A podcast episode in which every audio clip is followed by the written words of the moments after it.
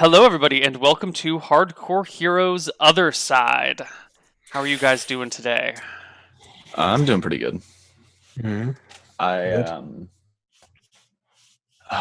I started reading the Wheel of Time series. Mm-hmm. That's been highly recommended to me for a while. So I finally sat down and started reading that. It's pretty good. I'm only like 5 chapters in. It's got that whole first book of a fantasy series issue where you read like 5 chapters before anything happens at all. Mm-hmm. But aside from that, it's competently written so far. Can't really say much about the plot, but I do like the premise. And aside from that, I've been playing Fire Emblem Fates because that's been out for about a year now. So I figured it was time I started to get into that one. Very cool. Yep. What about you, Kain? Bastion? Ranger? Well, I'm a bit sick, cold. It's flu season. Nothing too bad. I had a haircut. Very nice. It does look shorter. Yeah. Very cool. Well, I had hair that did go through here or something, so it's a bit different. And yeah, nothing big going on. But I just noticed we are black and white. Yeah. Yes. I don't think this is a surprise to anybody that you guys are in a different area, and while it hasn't quite been spoken aloud in-game, I think we all know what's going on here, that you guys are in a desaturated world. Some might call this the Shadow Realm, or the Shadow Plane, or the Demi-Plane of Shadow, or something else. We'll find out a little bit more about that. We've been banished to the Shadow Realm. We might say nobody else saw this, because in the tavern we played a card game against someone who, I don't know, his name was Kaiba or something, and sadly we lost. Yeah. We were banished to the Shadow Realm. He had a deck of many things, and you pulled the wrong card, and boom, here you are. Then some white-haired dickhead sent my grandpa to the Shadow Realm to force me to play in his trading card game tournament. It was really weird. It doesn't make any sense whatsoever, but it was a really fun ride. My ultra-rare Yu-Gi-Oh cards fell overboard, and my friend jumped into the sea to go save them and almost drowned to death. It was a great time. I mean, you probably jumped after them. I can swim. You can't. Oh, yeah, I didn't take swimming. Yeah, I think you cast Walk on Water and you tried to swim in the water, so it didn't quite work because you just tried to get in the water and you couldn't. So before we hop into game, let's do a little bit more. Sean, I actually have a question for you for our normal weekly banter. Sure. Regarding coffee beans and grinding them right before you brew your coffee, as opposed to just getting a bag of ground coffee beans and storing it for a month. Is there really a benefit to grinding them right beforehand? Is there a substantial If you keep them whole bean, they take longer to go stale. But how long would something go stale? If it's in like a coffee bag and it's properly folded over, will you actually have a flavor change within like a month? Within a month, probably, yeah. I'd say within about a month. I'm not sure myself because I usually get through a coffee bag in about 2 weeks, sometimes 3. But I don't know. I would say whole bean is probably the way to go just to be on the safe side. But it's not that hard to grind beans, I'm going to be honest. Well, I know because you're always grinding beans before the show starts. And I just figured you must be an expert on this. So I only do that because you can't use an electric grinder with French presses without it being a pain in the ass because electric grinders won't do it consistent. Mm. Yeah. Interesting. You get a more consistent grind with the hand grinder. It's weird. It doesn't make any sense, but the internet told me, and I've noticed this myself because we have an electric grinder in the house. So I do hand grinding specifically for that reason. Okay. Cool. Good to know. So if you guys missed the last episode of Hardcore Heroes, you'll notice that everything's in black and white, or most everything. Everything that's on the Shadow Plane is in black and white. I transcend the planes, as do the overlays, so we're in color, but the players get to be in black and white. Yeah, we're artistic now. Yeah. And you'll notice that Malachi is not around anywhere.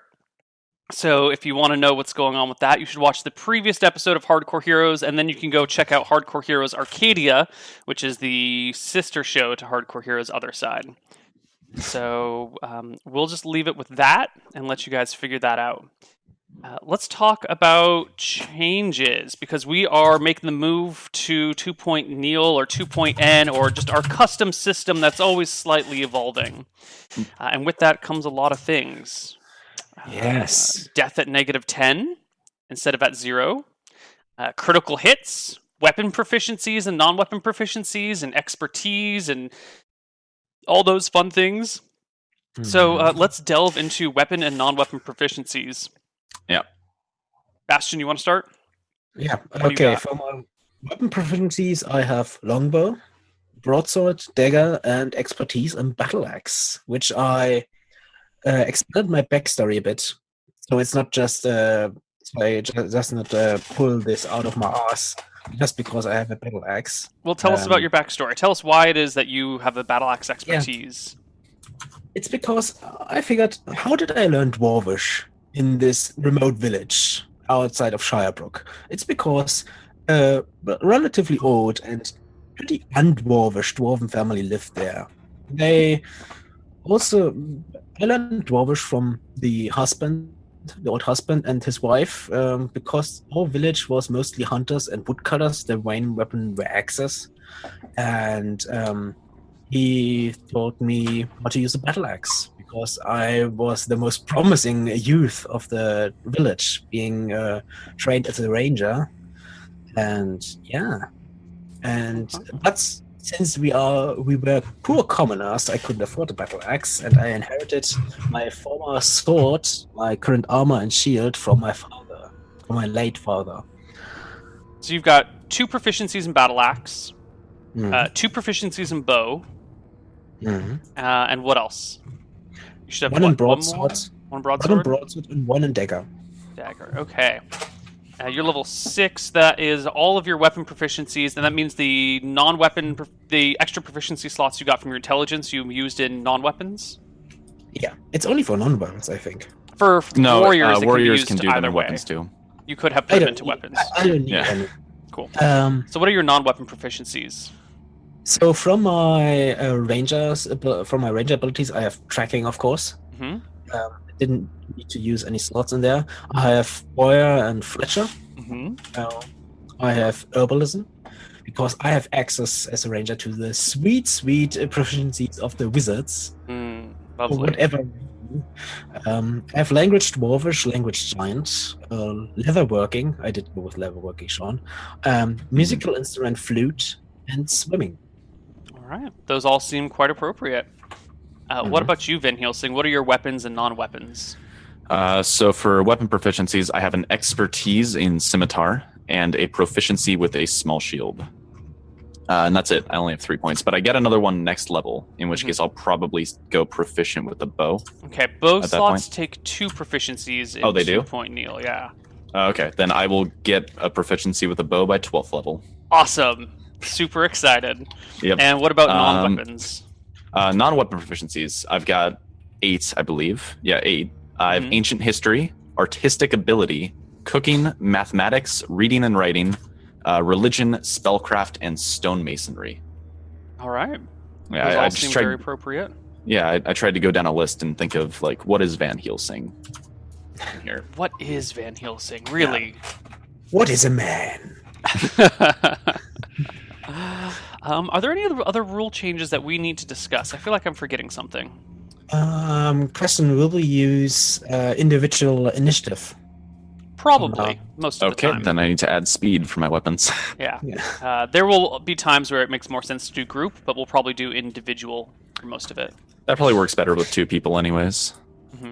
With 3 and 4, it becomes a little bit bulkier. Yeah. Oh, you guys are also going to notice a perception stat attached to each player. To get this, we just averaged the int and wisdom and rounded down, because it would have been really weird if all of a sudden Kain rolls a perception score and it's a 3, or Van Helsing rolls a perception score and it's an 18, or you know, whatever. So, it would be bizarre if all of a sudden someone had a really outlandish perception skill. I mean, he still has a better perception than I have. Yeah, so I didn't roll another stat and just roll OP again. I just I already had OP stats, so I got OP. Yeah, you were just broken to begin with. Yeah. I mean, I have above average perception, 13. Yeah, that's average. It's the upper end of average, but it's right there. It's only right below mine. It's not too far off. Yeah, 13 versus 15. They're all good. You guys are great. Neil, is my scimitar faster on account of being half a pound instead of 4 pounds? Good question. No. It's okay. Light enough to be dual-wielded. No, it probably should have an initiative boost to it. It was designed without an initiative system. Yeah, go ahead and give yourself an initiative bonus of... I want to say 1 with it. I think it's normally okay. 5. So it'd be 4 now. Okay. Yeah. And the good thing is I have -2 to all my initiative rolls because of my dex. Wait a minute. Is it a +2 scimitar, Van?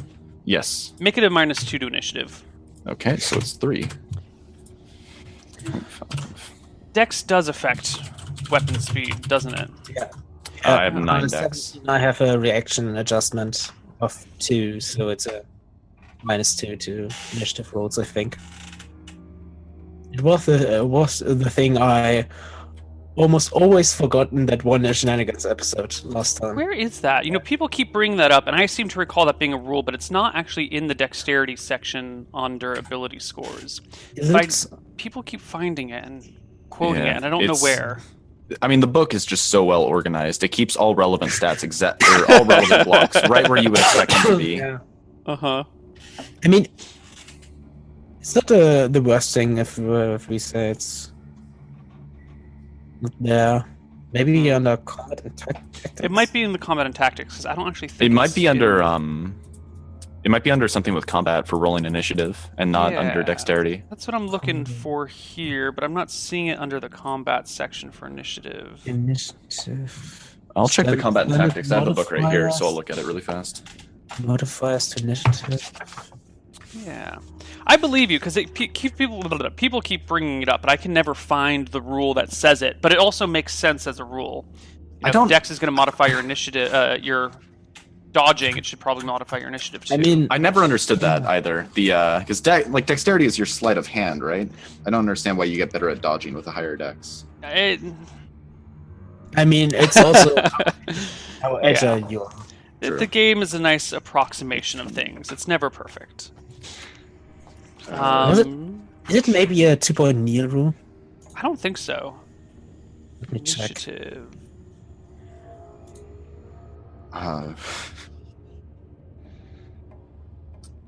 I don't think it's in the combat and tactics because the combat and tactics initiative system looks like a total mess. Yeah, because they do the fast, average, slow, very slow stuff. Yeah, with like combat phases. Mm-hmm. Mm-hmm. This is very, very strange. Yeah. Stop calling me Meta Ranger, guys. It's something everybody who plays with Neil says sometimes. That Dex influences your initiative. It's your character trait now. You're the Meta Ranger. It's your, it's your Ranger kit. I can see things others cannot. I know what will happen. I can predict it. I can do the exact thing, the optimal thing that would be best in this situation. Always. Okay, so let's pick up where we left off. What happened last week as a nice recap for us? Or more importantly, what happened since you got here? I remember the end of the session, so Kain, do you want to talk about the beginning of last session? Because I don't remember that at all. Yeah, we basically, after Malachi did his, we didn't know about, did his little lesser gears thing with the Baron Twin Towers. Was it Twin Towers? Mm-hmm. But, yeah. I had a little sparring session with Van to test out what the Steel Battle Axe, what kind of modifier it had. It did go wonderful. I mean, I exerted all my bad rolls for the entire session. I mean, I had like 4 sevens or something. Almost. Yeah, that was impressive. That was. Yeah. We figured out it was +1 battle axe. Yep. After all, steel battle axe, and we did travel to Newford, and on the way we. It got our story straight, which Van would tell the Baron. We arrived in Newford, took a day off, rested in the tavern, and the next day we arrived. We did go before the Baron, Van told a little story about why we did not attack Tyrus in town because Sturge was there, or the guards. We convinced him, he told the Baron that we convinced him to leave Shirebrook, and that our plan was to assault him outside of town, but he got away and we lost his tracks.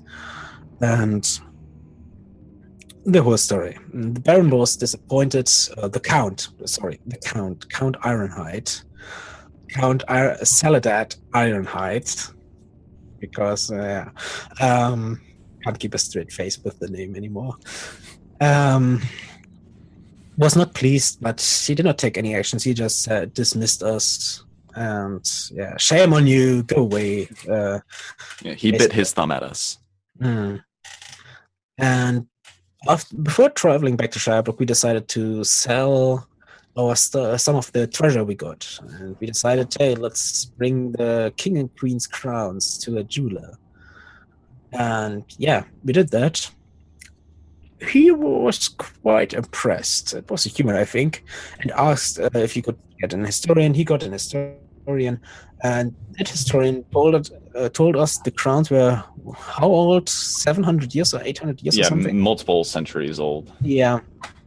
And they were once meant for the king and queen of Stromheim, but got lost on the way through the hills between High Castle and Stromheim. Yeah, and they were worth what together? I think 10,000. Yeah, I think the two of them together were 10,000, and that was just the crowns, not the other items. Yeah. We never got those appraised. Yeah. Do you want to continue? Sure.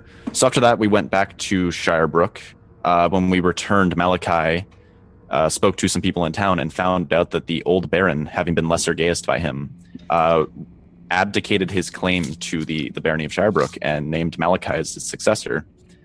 So we strolled into the keep as if it were our own, and people didn't take too kindly to that. Apparently, if a baron just names somebody else baron, they don't become baron that easily. But so Malachi, he was putting some feelers out, trying to sort of solidify his rule in the town, but it was going to be a sort of lengthy process. So Van Helsing and Kain offered to take Jeeves up to Tassel without him, saying that we could probably handle the trip on our own. We don't necessarily need you there for the trip. Probably better that you stay and solidify your rule here in Shirebrook. But before we had the chance, the next morning when we were going to take a carriage up to Tassel, something really strange happened. We noticed that it was getting very foggy indoors, which is not necessarily a good indication on its own. Kain tried to pull out his lightstone as things got darker, but the lightstone didn't help at all. Mm. So we ran out into the street and found that everybody on the street, or everybody was piled up in this town square that we were at. The Storybrook Inn is right on this town square.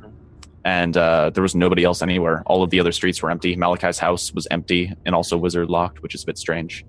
Mm. We're in kind of what seems to be Shirebrook, but with most of the residents missing. And then as we traveled around a little bit looking for people, we noticed some strange shadow creatures that were trying to follow us on the road. And we opted to not mess with that and go back to the group. But as we got back to the group, we noticed that many more shadow creatures began to come out from the fog and are beginning to surround this group in the town square. Yes, they are. And I think we left off with Kain firing an arrow.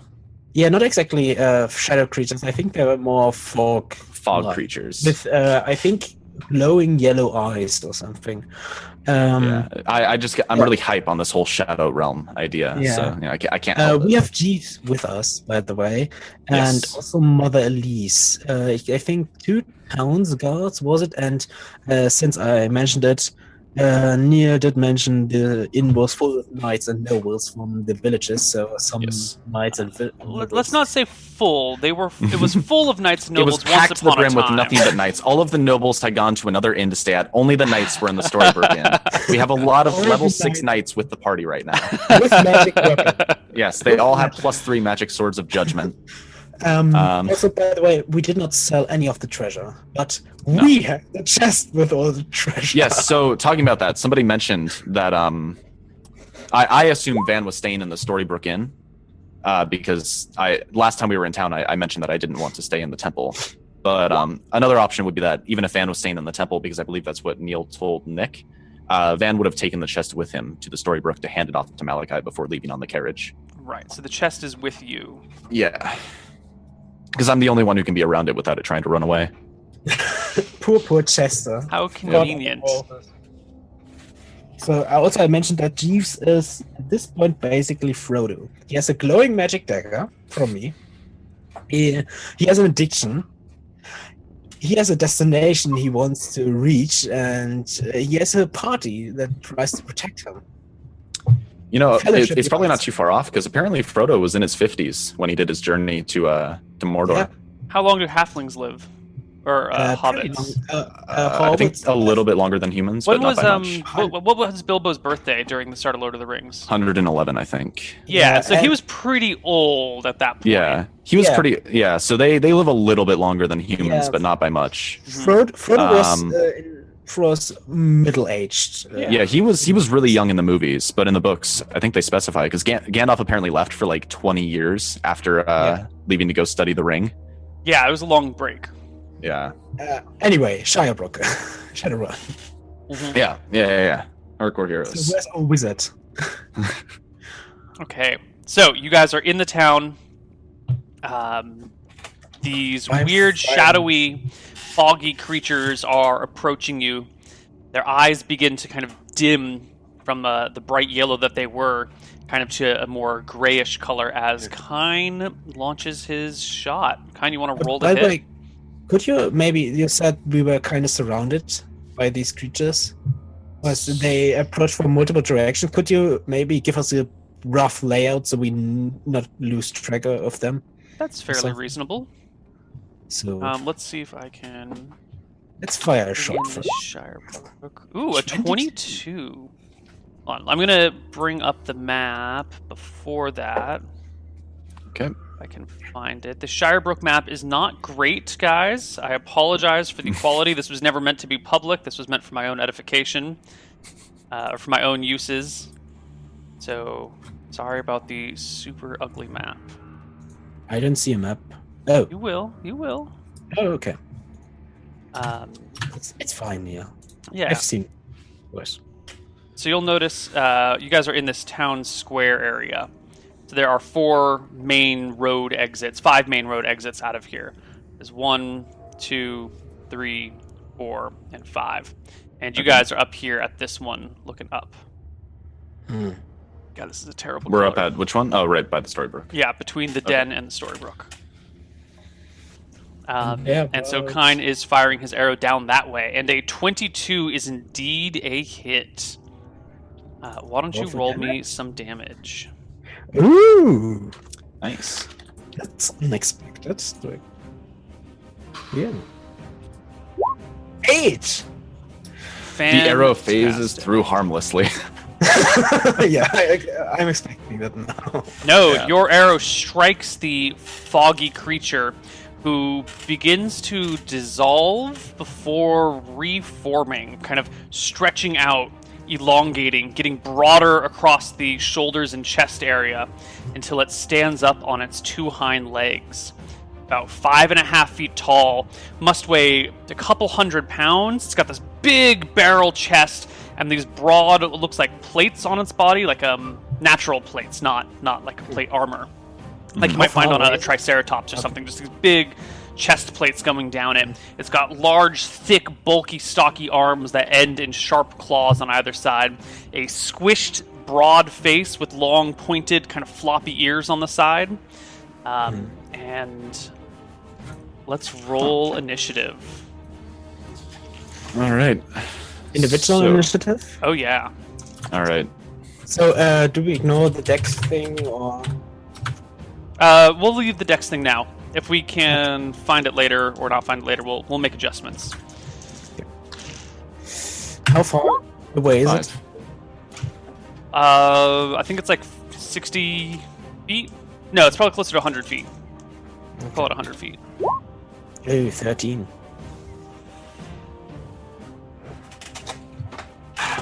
So we have...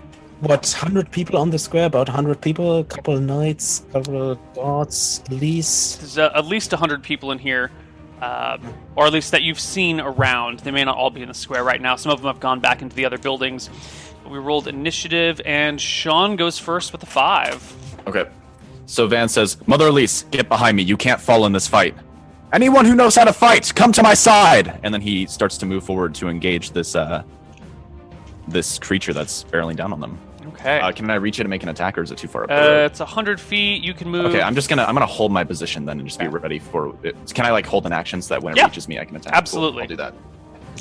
Okay, Bastion, you go at 13, so this guy goes first. He lowers his head and revealing two small little stubby horns on top and makes a full charge straight at Van. Van, you've got a readied attack. Yes.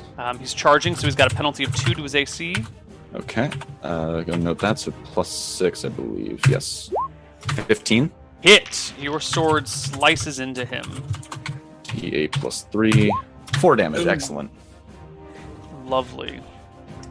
In case this is a magic-only creature, Harvest Moon is +2.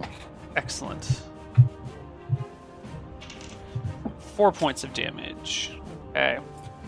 Your sword slices it, doing real damage to it, as its head runs right into your shield, ricocheting to the side and kind of pushing you back a few inches. Note that my shield gives me a +2 bonus because of the proficiency.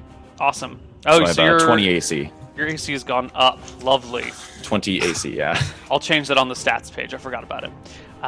Kain, you go at 13. So one of these other shadowy, foggy creatures that's got like the arms on both of its for arms and legs that are stretched out wide comes crawling along one of the buildings and leaping into the town square at one of the people.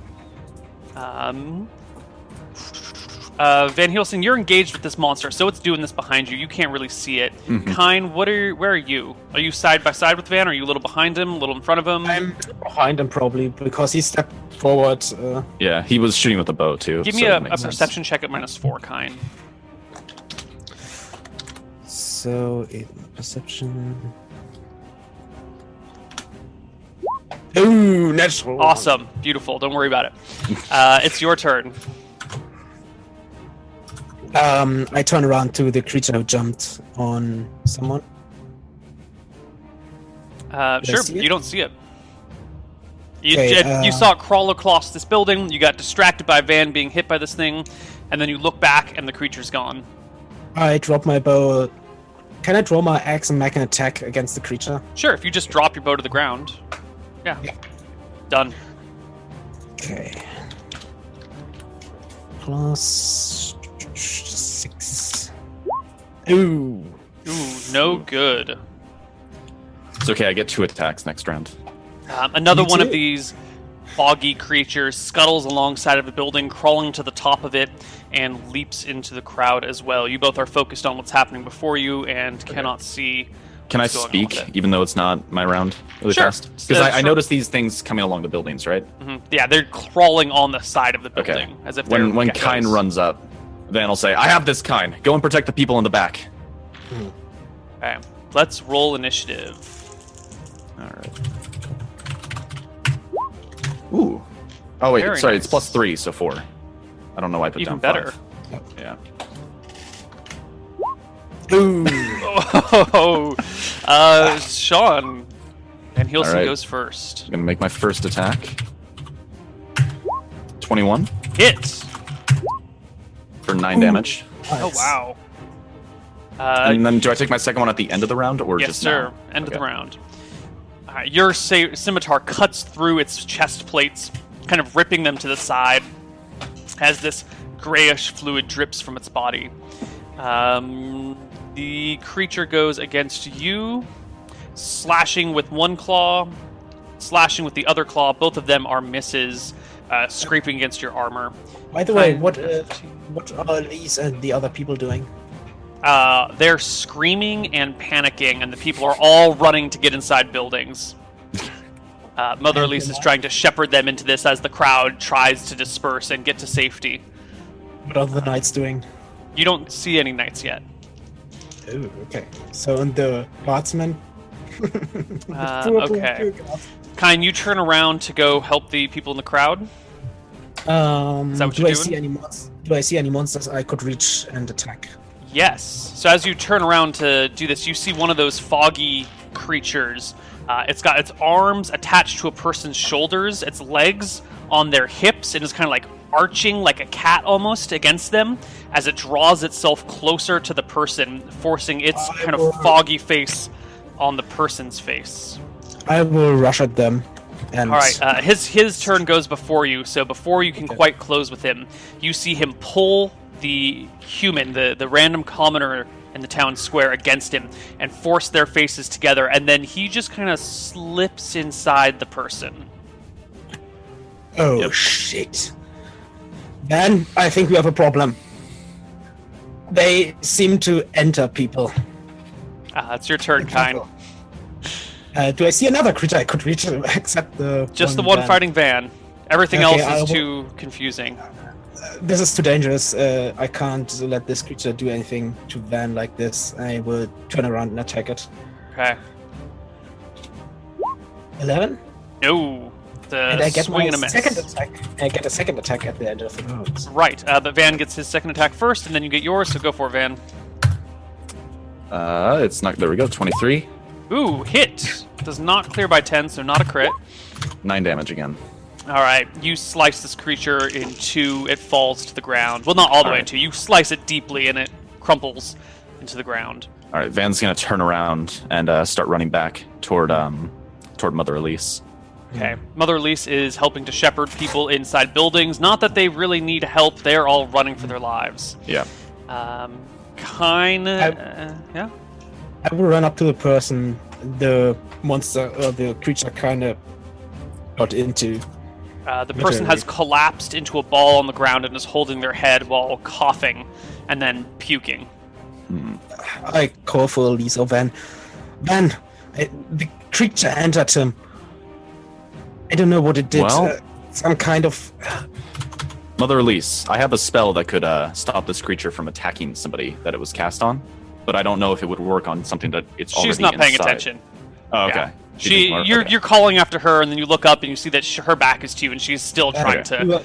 So there's a guy on the ground, like, puking and, like, clutching at his... Yeah. I don't know if this would even work, because it's already inside of him. Do we see any other creatures? Give me a perception check, Kain.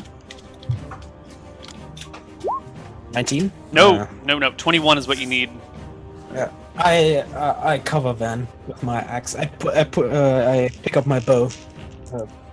Sure. Why don't you roll me initiative, Kain, as you pick up your bow? Van Helsing, you can roll initiative 2 if you'd like. Okay. But I figure you're looking at this person trying to figure out what to do with them. Yeah, I don't have a healing proficiency, so. Yeah, there's... Let me see if I can even use this on another person. Do I have to roll my weapon speed, even if I just want to ready an action? Yes. Okay. 13. So slow. Van Helsing, are you actioning up? Van is going to... yes, I'm going to action up. Yeah, this is becoming just like an alien. +3. There you go.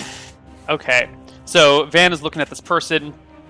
Anything in particular you're doing while you're...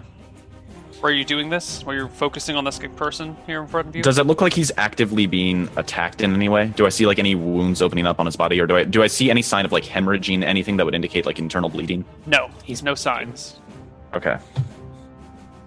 Anything you're doing? I'm going to try it. I'm going to cast Sanctuary on this guy. Any opponent attempting to strike or otherwise directly attack the protected creature must roll a saving throw versus spell. If the save is successful, the opponent can attack normally and is unaffected. If it's failed, they ignore the creature for the remainder of the spell. Okay. Interesting spell. Kain, you get your bow up, you get an arrow notched as you see one of these... No, I just put it away because I know the arrows would do anything, so I saw the arrows not do anything. Well, not much. I will just put it away and ready myself if I see anything. Alright, so you have your sword out then. I apologize. When you see your axe out when you see one of these these foggy creatures coming down the area from near where the half pint is. The town square is not entirely cleared out, but people are packing into various buildings. when you see one of these creatures kind of crawling across the ground, you can go ahead and make a move because you beat him in initiative. Towards us? Yeah, he's coming into the town square as a whole, or it is coming to the town square as a whole. I will stand in front of Van doing his thing, ready my axe. Okay.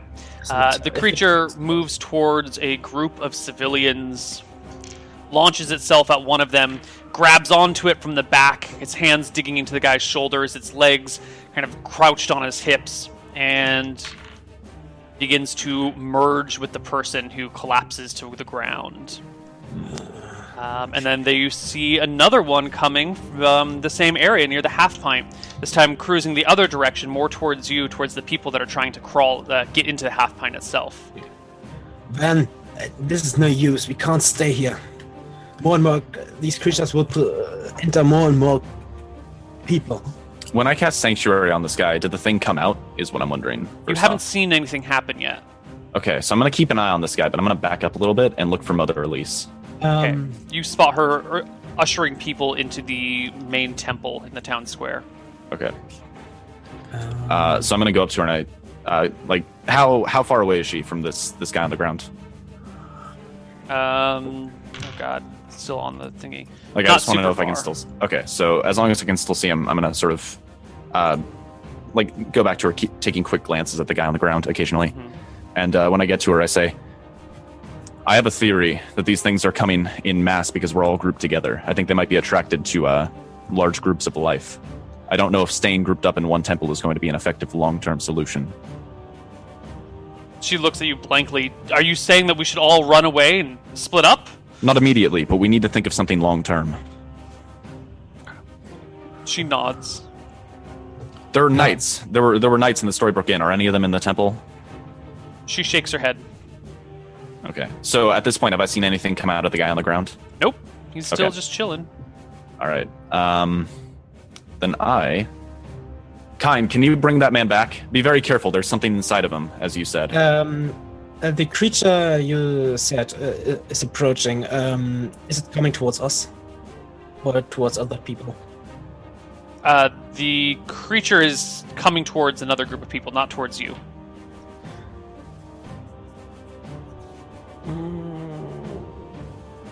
I pick the guy up and drag him towards Van. Okay. Usher the people. Follow me here! One thing to note, Neil, it does say that if it fails the save, they completely ignore the creature. Yes. So does it might have just passed its something save. Already affecting the creature? If it's actively attacking him, then it would have to stop, I would imagine. But anyways, aside from that, I guess Van is just going to help Mother Elise secure the temple.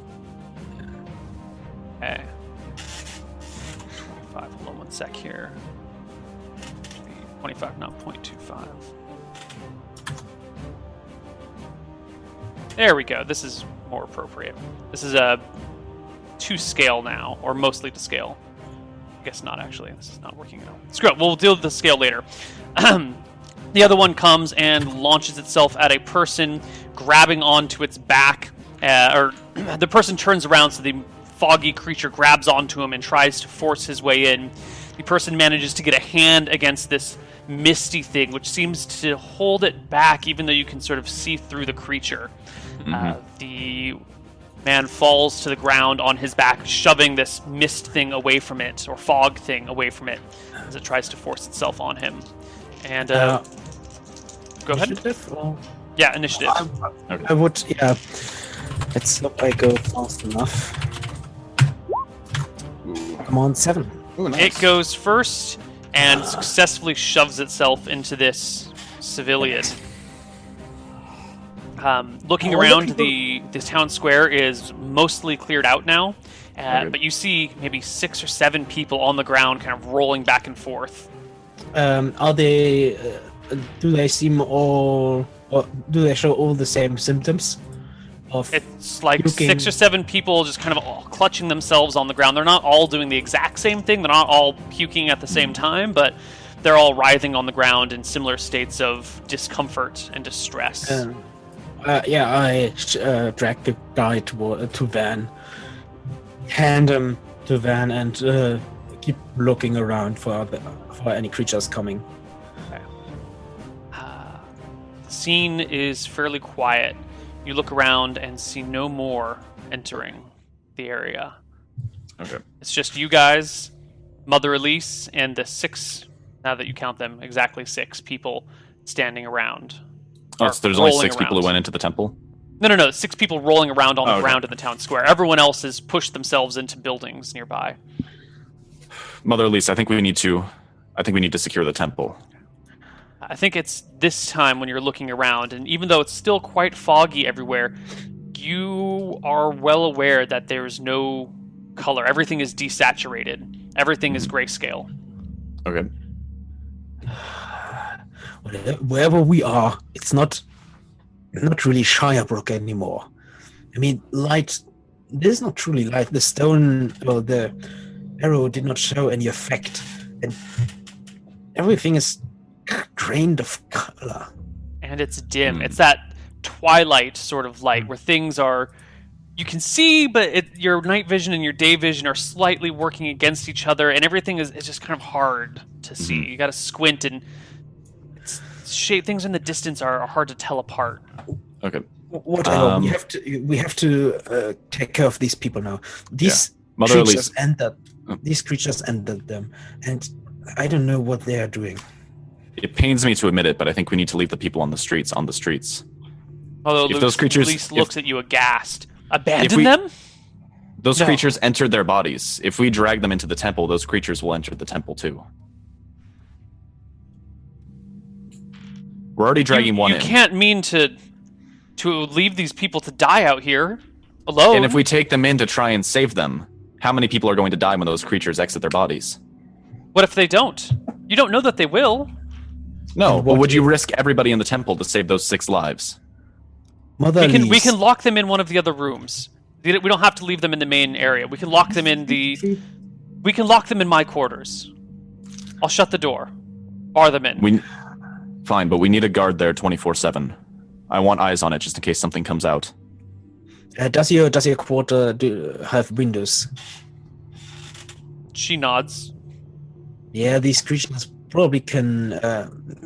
They kind of can reform themselves.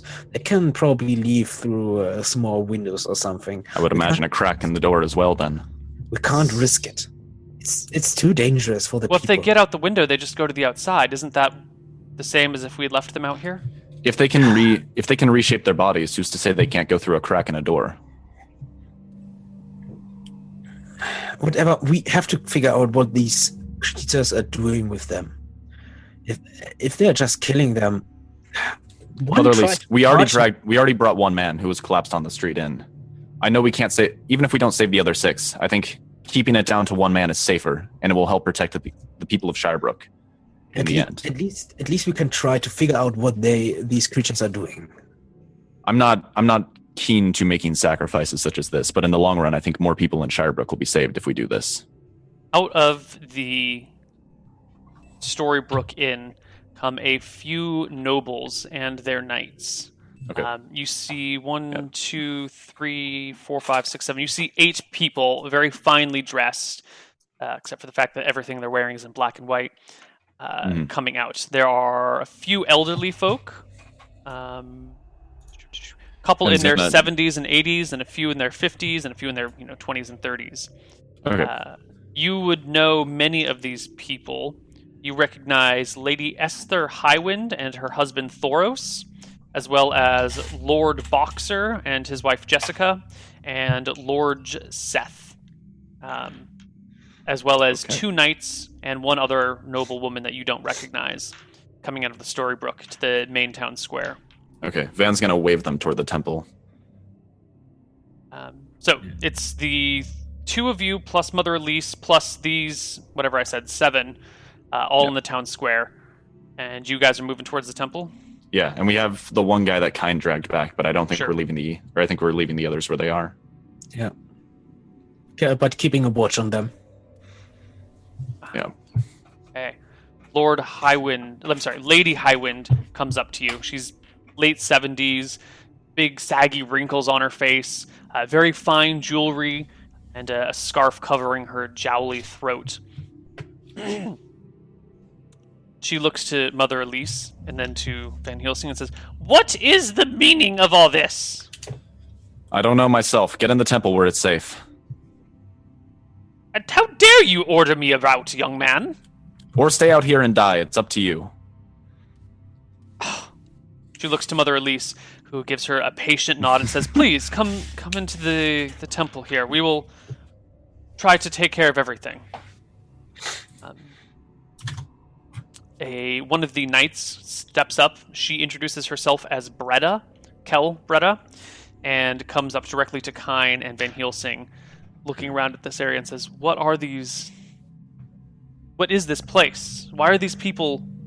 We don't know. These creatures we encountered, they're kind of foggy. Whatever they are, they entered these people's bodies and doing something with them, either harm or whatever. And we can't risk bringing them into the temple, or else we would put all the other people at risk. She furrows her brow as she slowly draws her longsword.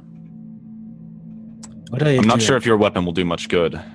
My friend here fired an arrow, and it phased right through the creature. I think magical weapons may be necessary for these. Yes, indeed. Tell me, how many... Or, Neil, how many knights were there? Two knights. Okay. How many other knights do you know that aren't here at the moment? Aren't here? That you know passed into whatever this place is, but aren't here in the temple. It's just myself and Lord Kugler. I assume you are both quite capable combatants, so I have a spell that I will prepare for the lot of us, something that will help keep us awake, so that we don't fall to fatigue. I feel we're going to be doing quite a bit of guarding in the coming days. Yes. Coming days? What do you mean? This is not... Isn't this something you know how to get out of? Haven't you been doing this sort of thing for a while? I don't think anyone even knows where we are right now. I have a suspicion what this kind of thing, or this whole thing is, but Van, it might be what... The other two villages, happened there. I mean, it could be. We are not. Look at this place. We are not in the Shirebrook anymore. We know, and bear in mind that their bodies were on the Prime Material Plane. And I have a feeling, he says, like turning to the knight, that we've shifted to another plane of existence entirely. This is going to be a bit of a tricky situation to get out of. If this is what happened to all the disappeared villages, then we're not going back home, are we? Well, it's possible. I don't think any of the disappeared villages had any of us there at the time. Anyway, Mother Elise. Go ahead. I turned to Van and closed him and whispering, put a hand on his shoulder. It might be best to try to contact Cheese now. This is not a time for modesty anymore. Sure, but give me some time to arrange some defenses for this temple, and then we can worry about that. Yeah. Mother Elise speaks up, saying, "Speaking of, what about the people who aren't in the temple? Not everyone will fit there. We've got people in all these buildings around here. We can't just defend the one. This place. The best we can do is keep a lookout, looking at these other buildings, see if any of them try to swarm it." Allow me to speak, but. If this place is another plane, if Van is right, it seems to mirror whatever place the prime plane, the material plane. So maybe we could find other places that exist there. Maybe you find a bigger place, maybe the keep. We could all go to the keep. If we're on a different plane, I don't think anybody's going to object to our entering. Retta chuckles. I don't think people objecting is something we should be concerning ourselves with right now. There's a moment where survival takes precedence. That's true. Either way, Mother Elise, can you grab the other knight and gather around with me really quickly? Sure. Someone grabs the other knight, Lord Kugler, right. and his wife. Cool. So I'm going to cast Unfailing Endurance on a lot of us. How many people can you affect? 7. So you're affecting the two of you, the two knights, and Mother Elise? Yes, and then if there was somebody else who seemed like a competent fighter, I'd add them to the group, but otherwise, just the 5 of us. There's the 2 town guard. Sure, I'll add them. Okay. So all the warriors gather around, the seven of you. You cast Unfailing Endurance on all of you. Yes. So we're practically immune to the effects of fatigue for 7 days. We'd still have to sleep to recover spells, but we could probably do an all-nighter without too much issue. Yeah. As you are casting the spell, the others are discussing the possibility of moving into the castle and seem to agree that it's a pretty good idea. And why don't we take our first break as you cast Unfailing Endurance, and we'll see what happens on the other side. Goodbye, everyone. Hello, everybody, and welcome back to Hardcore Heroes Other Side. So, you're all in the town square. Yeah. Speaking of, where is Jeeves? Is he with us? You haven't seen him in a little while. Okay, he's not one of the people on the ground? No, he's not one of the people on the ground. Okay, good. Is he in the temple? You have no idea. He's somewhere. Okay. He was the one who was carrying Chester, so... How can Jeeves carry Chester? I believe I can cancel a spell at any time, but it also can't break out of people's grasp. So if I were to hand it to somebody, would that be a... so I, like, literally gave him Chester. You haven't cast Weighty Chest on it, have you? No. It only lasts for a week, too. I think I helped him carry it before. So maybe he dragged it around after us or something? I don't know. We told him to follow us. Yeah, he was, because I had him carrying the chest, since Jeeves doesn't really carry anything else. So he was just sitting in the corner of the temple on this chest. So he has become our Nodwick. But, yeah, I guess we'll find him whenever we get the chance. Sure. Well, the world's your oyster right now. Okay, so... yeah, I guess Van will knock around on a few doors that we know people are in and ask around, just shout Jeeves a few times. Okay. Sure enough, you do find him. I just want to check on your AC. It's 18 without the shield and 21 with the shield, right? 20 with the shield. 20 with the shield. It would become 22 if I were to cast, what's the spell called? Unfailing Premonition or something like that. That's a spell. Yeah, I have a spell that gives me a +2 AC bonus, but it's 18 normally, 20 with the shield, 22 with that spell that I cast semi-occasionally. Cool. Just changing the overlays. Sure enough, you look around and you can find Jeeves. Okay. He hasn't gone far. He's sitting in the half pint looking out one of the windows at you, currently sitting on Chester. Cool. Yeah, and I think I will help with preparations to move to the keep. Okay. Between the seven of you... You can spread the word to the people fairly easily that everyone's going to move to the keep for safety. Mm-hmm. But you have large swarms of people wondering what's going on. There's mass confusion and more than a little panic. Do you have anything you want to say to them to try and calm their agitation? I'm going to say, if I see people panicking, Van's going to say, we have clerics researching this issue right now. We're going to figure out what's going on. Oh, we have our top men on this. They're making it a priority. Our ranger will deal with it. Look, we're going to go slay the shadow dragon and go back to the prime material plane. Don't worry about it. By the way, Neil, I'm trying to keep an eye on the guy who the creature entered. Sure, what about the others? They have friends that are showing up, or sometimes family members that are showing up to help them along, picking them up off the ground and trying to encourage them to walk. Do they walk? Or can they walk? It seems that this fit wears off in a few minutes, and eventually they're able to stand and move, and they're complaining of a stomach ache, or maybe their chest feels a little bit tight or something, but they can walk, and they're slowly getting better. The guy who dragged, and I take a good look at him. I have no medical proficiency, but just looking at him, looking for something odd or so, anything. It seems suspicious that they are just getting better. This is not normal. And I at one point, I will motion to Van to come over. Van, yes, this isn't normal. I would say not. Those creatures ended those people, and after this. Kind of fit there seem fine. And wait, they're up and moving again? Yes. Then looks back at the square where everybody's not lying down on the ground anymore. Yeah, I don't trust this. These creatures are probably. Do you know? Do you have them identified? We should probably keep them quarantined for the sake of safety. Let's those two guards Let's get them onto it. Sure. See if you can find whoever it was that collapsed in the square, and we'll keep them quarantined in their own room in the keep. I have some spells I can cast tomorrow to try and see if there's anything off about them.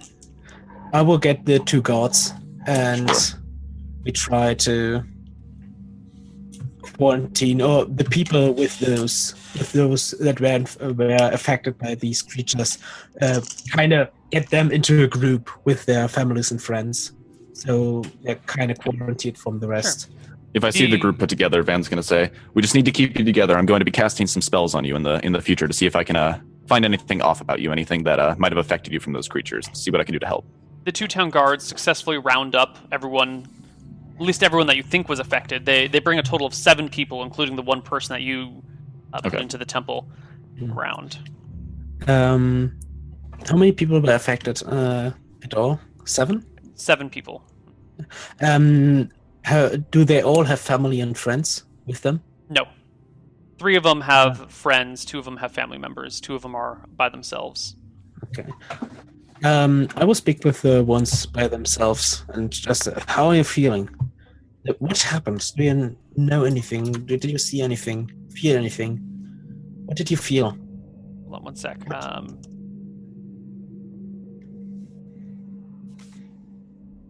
Okay, just need to make some notes here.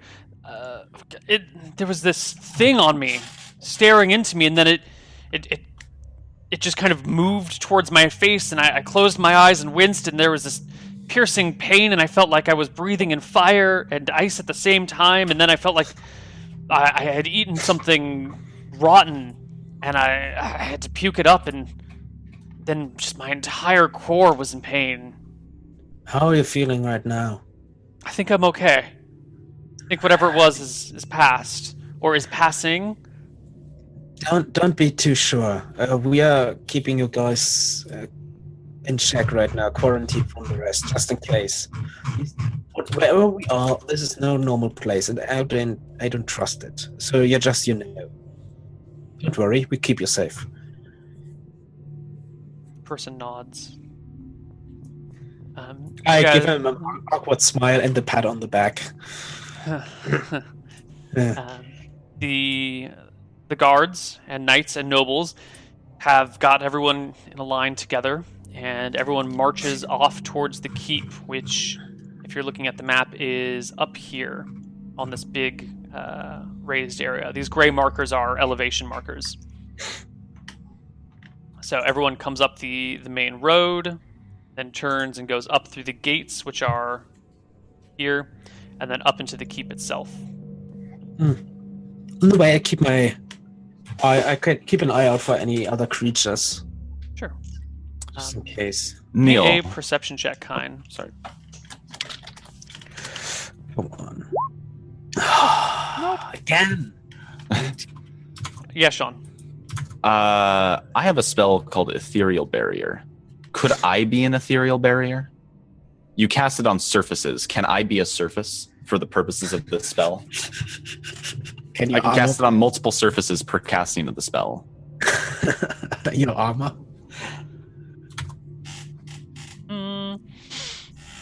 Priest creates an imperceptible barrier of 10 square feet per level that may be arranged in any fashion the priest desires. Character can ward 6 10 by 10 foot surfaces. Dude, no, it's usually for like warding rooms, because it's for people who are like using Shadow Walk or Dimension Door or like Wraith Form, I would imagine. But can you put it on a person to stop something that's ethereal from going into them?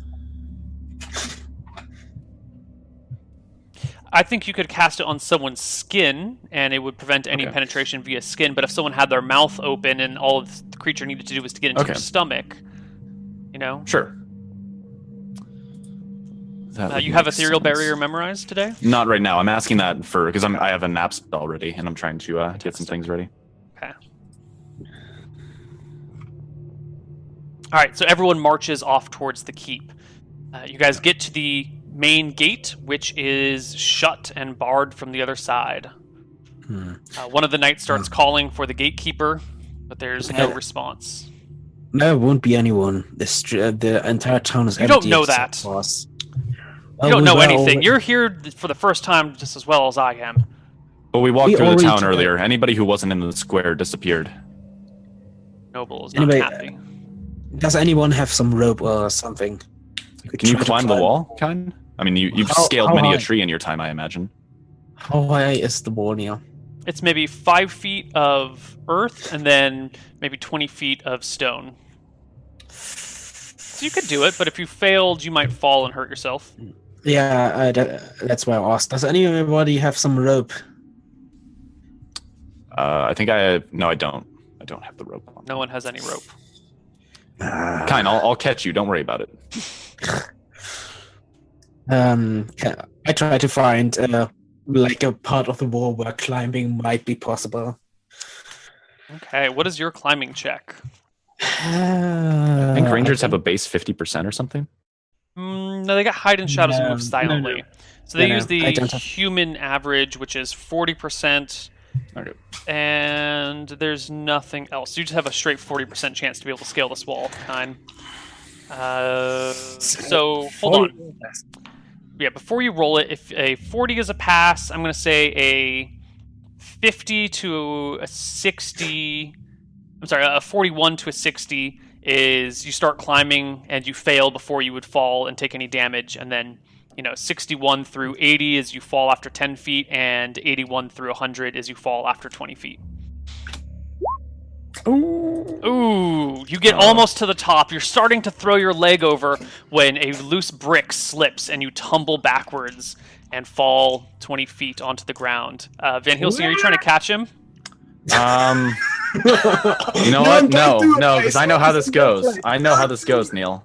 Don't do it. You take 8 points of damage and land at Van's feet, and then his arms outstretch afterwards. Van stretches his arms out and goes, "Oh, I ran over as fast as I could, but I wasn't quite fast enough." I give him a betrayed look. I'll try it myself, and Van cricks his neck and he gets ready to try and climb it. But I'm not encumbered. Give us a same roll. D100. Pass. All right, Van effortlessly scampers up the wall in his plate armor. Kain, how did you struggle so much? This is actually really easy. I feel so limber out here. All right. Van will open up the gate. Not a problem. The gate opens, and the people begin to shuffle through. The whole crowd is quiet. The only sound is their soft feet padding around. I go up to Van. "At least heal me." Of course, of course. Van will give him a Cure Light Wounds. I think I twist something. For 2, he does another Cure Light Wounds. There you go. Damn. Oh, yeah. I'm full. We should look if there's any weapons in the keep. We need more than 2 of the cards. Sure, yeah, we could arm some people who know how to fight. Yeah, at least we should close the gate after all the people are through. The gate, is the gate like solid or is it barred? Like there's gaps in the gate? You've got a portcullis and then a wooden gate in front of that. So the wooden gate, the portcullis is currently up and the wooden gate is solid. Okay. With a bar across the back of it. Okay, so we'll close that up and seal it, I guess. But I don't think a barred portcullis would do much. Then it's not like it matters anyway. They can just climb the wall. They did it with the houses. True, but might as well. Yeah. Just we can leave the portcullis open. It'd be faster to open just the gate than both. People should. How big is the keep, Neil? Quite large. Big enough for all the people. Yeah, they can all fit inside. There's not enough bedrooms for everyone, so people are going to have to just start sleeping on floors everywhere, but the keep is definitely large enough for all of you. They keep it in the grounds, especially, there's also enough place on the... not enough room on the grounds, so people could make camp there. Okay, let's look into the keep itself. Sure. Okay. Van's going to walk beside Mother Elise and say, "Mother Elise, I can create water in large quantities, but I can only create food in small quantities. Are you able to make up for this power that I lack?" Oh, good question. We need some way to feed all of these people in the keep. I don't think Esther has create food and water. I can keep everybody hydrated. We probably have grain stores somewhere that we could use. I mean, yeah, if there is some storage in the keep or in the town, we could try and look for it. But otherwise, we would have... We'll have to start farming. Well, I can't access Regal Goblins. Yeah, I'm having the same issue. It's an ongoing technical problem that I've been trying to resolve and having issues with. Uh-oh. Let me check and see what sphere she has, and then just do it from there. So create food and water is what? Yeah, I think Martha has access to it, but unless they're... It's probably creation? Yeah, it's a creation sphere. Yeah, Esther does not have access, I think. Let me check. Stop. I'm hitting history. Esther. By the way, Mother Elise, have you seen Father Owen anywhere? She shakes her head. Where was he when this all started? I don't know. It's not like we... How would I know where he is? He wasn't in the temple then. He has... I work at one, he works at another. We don't... We're not headquartered in the same... No, okay. Let it explain it. So only the main square and the buildings were affected then. Do you know where they store food in the keep, then? We're going to need some way to feed these people. She nods. I know where the cellars are.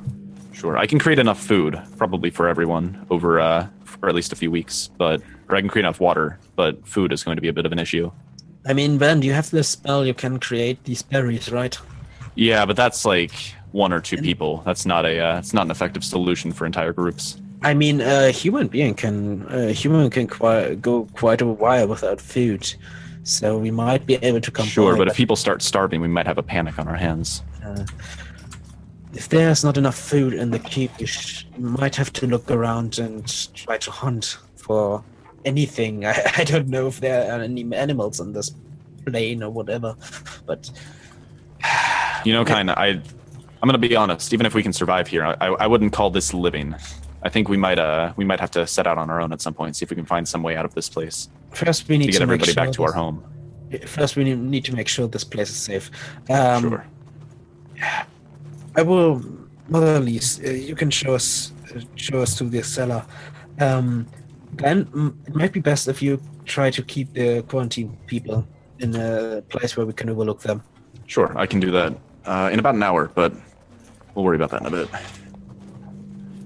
Okay. And then, yeah, I'll find a room for the quarantine people to stay in on their own. And I'll ask one of the town guards so they can keep an eye on it to make sure they stay in. Okay. And I will head together with Elise to the cellars. The keep. One sec here.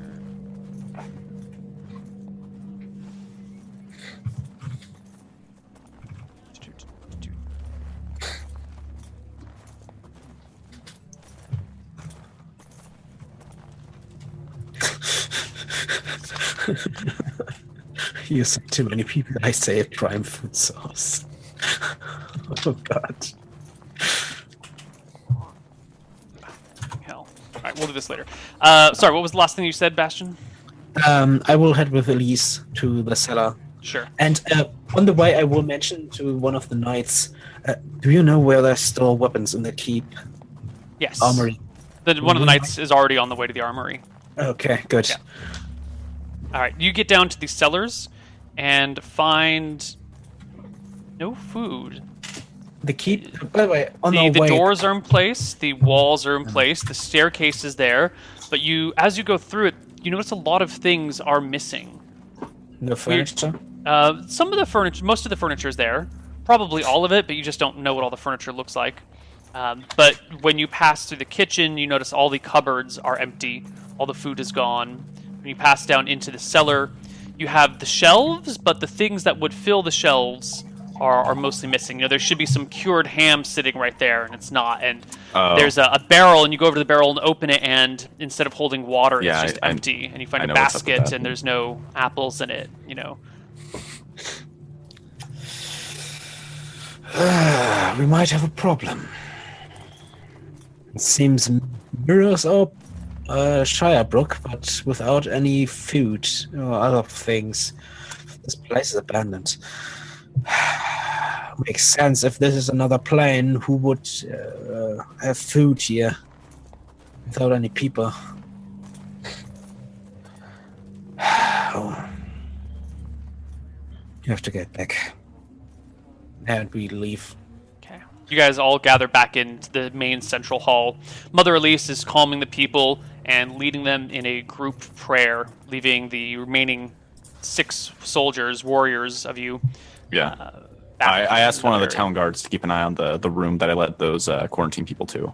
Sure. Just to make sure they stay inside. And then Van's going to talk to Kain, say, Kain, I'm going to change some spells around, but I need to take a quick nap to do it. Can you keep an eye on me? I'm a bit vulnerable in that state. We have a problem. There's no food in the keep. And I... Did you... Taking a guess, there's probably also no food in the storages of the town. It's worth checking. It's possible that the keep was just raided. Remember, it spent weeks being unoccupied before we boarded it up.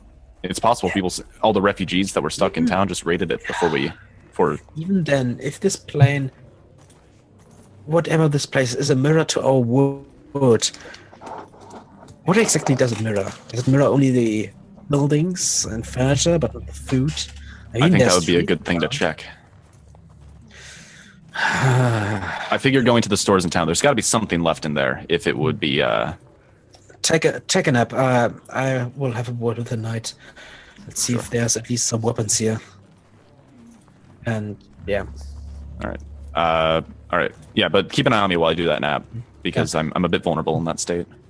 Yeah. Van's going to go and get ready to swap some spells around. Asking the knight, who probably did go to the armory, Clint, are there any weapons here? The knight nods. All the weapons seem to be in place. So the only thing that is missing is food or any organic material. I didn't see any candles anywhere. A lot of candle holders. Candles are empty. It makes sense. They are made out of wax and... Well, trees are still here. That's plant material. I don't know the rules of this place. We should maybe, since the keep, Van mentioned it, since the keep has been abandoned even back in Shirebrook for a while, we might want to take a look at the storages in the town itself. Maybe there's food. If not, we will one have of to... the knights, Kelbretta, speaks up, saying that she will go investigate the town, see what she can find around here. See if there's food, see if there's weapons, see what sorts of things are left here. You should wait until Van is ready again. Without any spells, you won't do any good against those creatures. Okay, she nods. Van, you're going to take a nap? Yep, I'm taking a nap, and I'm going through my spells right now and setting things up. An hour passes. Uneventfully, Mother Elise is still leading people in prayer. Van, when you wake up and start trying to memorize spells, you cannot get in touch with Cheese. You cannot... Thinking. There's no answer, and there are no spells that come to you. Excellent. So whatever you have on hand right now is, at least for now, all you've got. Okay. And we burned those healing spells. Only 2. I still have a few more. Okay. So I don't have a nap then. I feared that this would happen. Yeah. Okay, let me go over to what I kept then. So let me erase the things I was adding. I will go to Lee. Okay. Are you telling us this? Or? I don't mention this to people yet.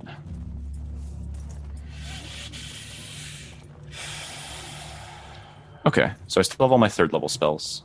I don't have much left in terms of 2nd or 1st, but... Oh well, what can you do? So Van, upon noticing this, is going to go up to Mother Elise and just kind of wait for her to finish her prayer and look for a chance to talk to her alone. Oh, she's been leading people in prayers since you went to sleep, so... Yeah, so whenever she has a chance, I'll just speak to her alone. Okay. I don't want to rush it. I don't want it to seem urgent. I want to talk to her when you get the impression that she's leading these people in prayer just to keep them calm and centered. Okay. She'll keep doing this until you guys come up with a plan. Oh, okay. So then you can pull her out of this if you want. Nah, Van's gonna walk off and speak to somebody else then. Okay.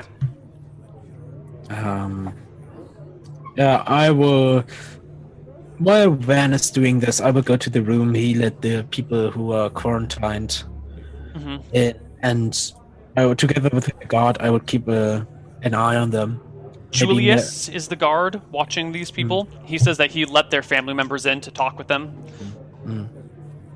I will enter. Oh, sorry. Go ahead and do your thing first, and then I've got something I want to do, Neil. Okay. I will enter the room. By the way, this is why Van is sleeping, so it's... Oh, okay. Sure. You enter the room. There are the 7 people in here, as well as 4 family members. Looking at the people, I think I keep a watch on them. Maybe a bit of small talk with them if they notice any changes. I tell them if they notice any changes immediately. I tell the guard at the door, so they might tell us. Okay. And I tell them we're sorry that you're. Are confined to this room by now, but we must make sure that nobody else is in danger. This place is just beyond our understanding for now. The 7 people are pretty agitated. They don't like being confined. They complain loudly that they're being jailed for having committed no crime. You're not jailed. You're being confined because... You've locked us in a room and put a guard on the door. How is that not jailed? Creatures unknown to us, on a plane or place unknown to us, entered your bodies. We don't know if they're still in your bodies. Maybe they're not, maybe they left. We don't know. And we won't put the other people in this keep at risk. Understand that, please. It's not like we are completely burying you from the outside. Look, I'm fine. I feel okay. I think whatever it is gone. You think it is gone, but I learned not to trust what other people... Well, who the hell put you in charge, anyway? Huh? Why is everyone listening to you? Because I... Listen to your accent. You're some stupid-ass commoner from one of the outer villages, aren't you? I roll my eyes. Titles and ranks have no meaning anymore here. The guy goes and starts pounding on the door. Hey, let us out! It's unfair! I leave the room, but... He tries to squeeze out with you. The guard keeps him inside. No, I push him back into the room. So, not gently, but with force. Alright, you manage to keep him inside with the others. And as you walk away, it starts getting louder in there as the others start coming forward and clamoring on the door, begging to be let out, demanding to be let out. Something's not right. I can understand their feelings to the gods. If they do anything, call for us. Can't risk it. Julius gives you a grunt. If they use force... I've kept people in prison before. I know how to handle them. Good. Eventually Van wakes up.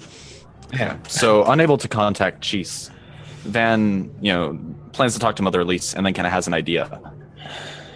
What's this idea? And I remember when we talked to those clerics at the place that we all killed, they mentioned that they weren't able to get in contact with Malchus. So at first we were thinking he came to the Prime Material Plane, but I've got... Van kind of goes off a hunch. That might be wrong, but he's going to attempt to communicate with Malchus and say, in a desperate hour, a servant of your daughter seeks to contact you. So, anything? Well, where do you do this? Let's... I want to... If there's like a quiet place, because I know Mother Elise is leading people in prayer, but if there's like a quiet shrine to Malchus that I can go to for this... There's no shrine to Malchus. There is... we're in the church. Keep. That's right. Yeah. Sorry, I was thinking of the temple. The keep has its own small, like... it's not quite a full-fledged temple, but they've got their own little... small church where you can go. There's no shrines to any specific gods, but there's... I think Van probably has some incense and stuff that he burns occasionally when he does his prayers, and he'll set some of that alight and then attempt to contact Malchus and see what happens.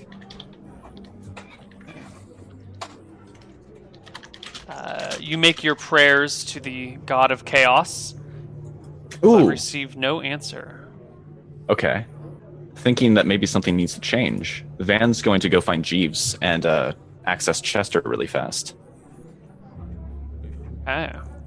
Well, you find Jeeves sitting on Chester again. I'm going to grab the statues of the gods.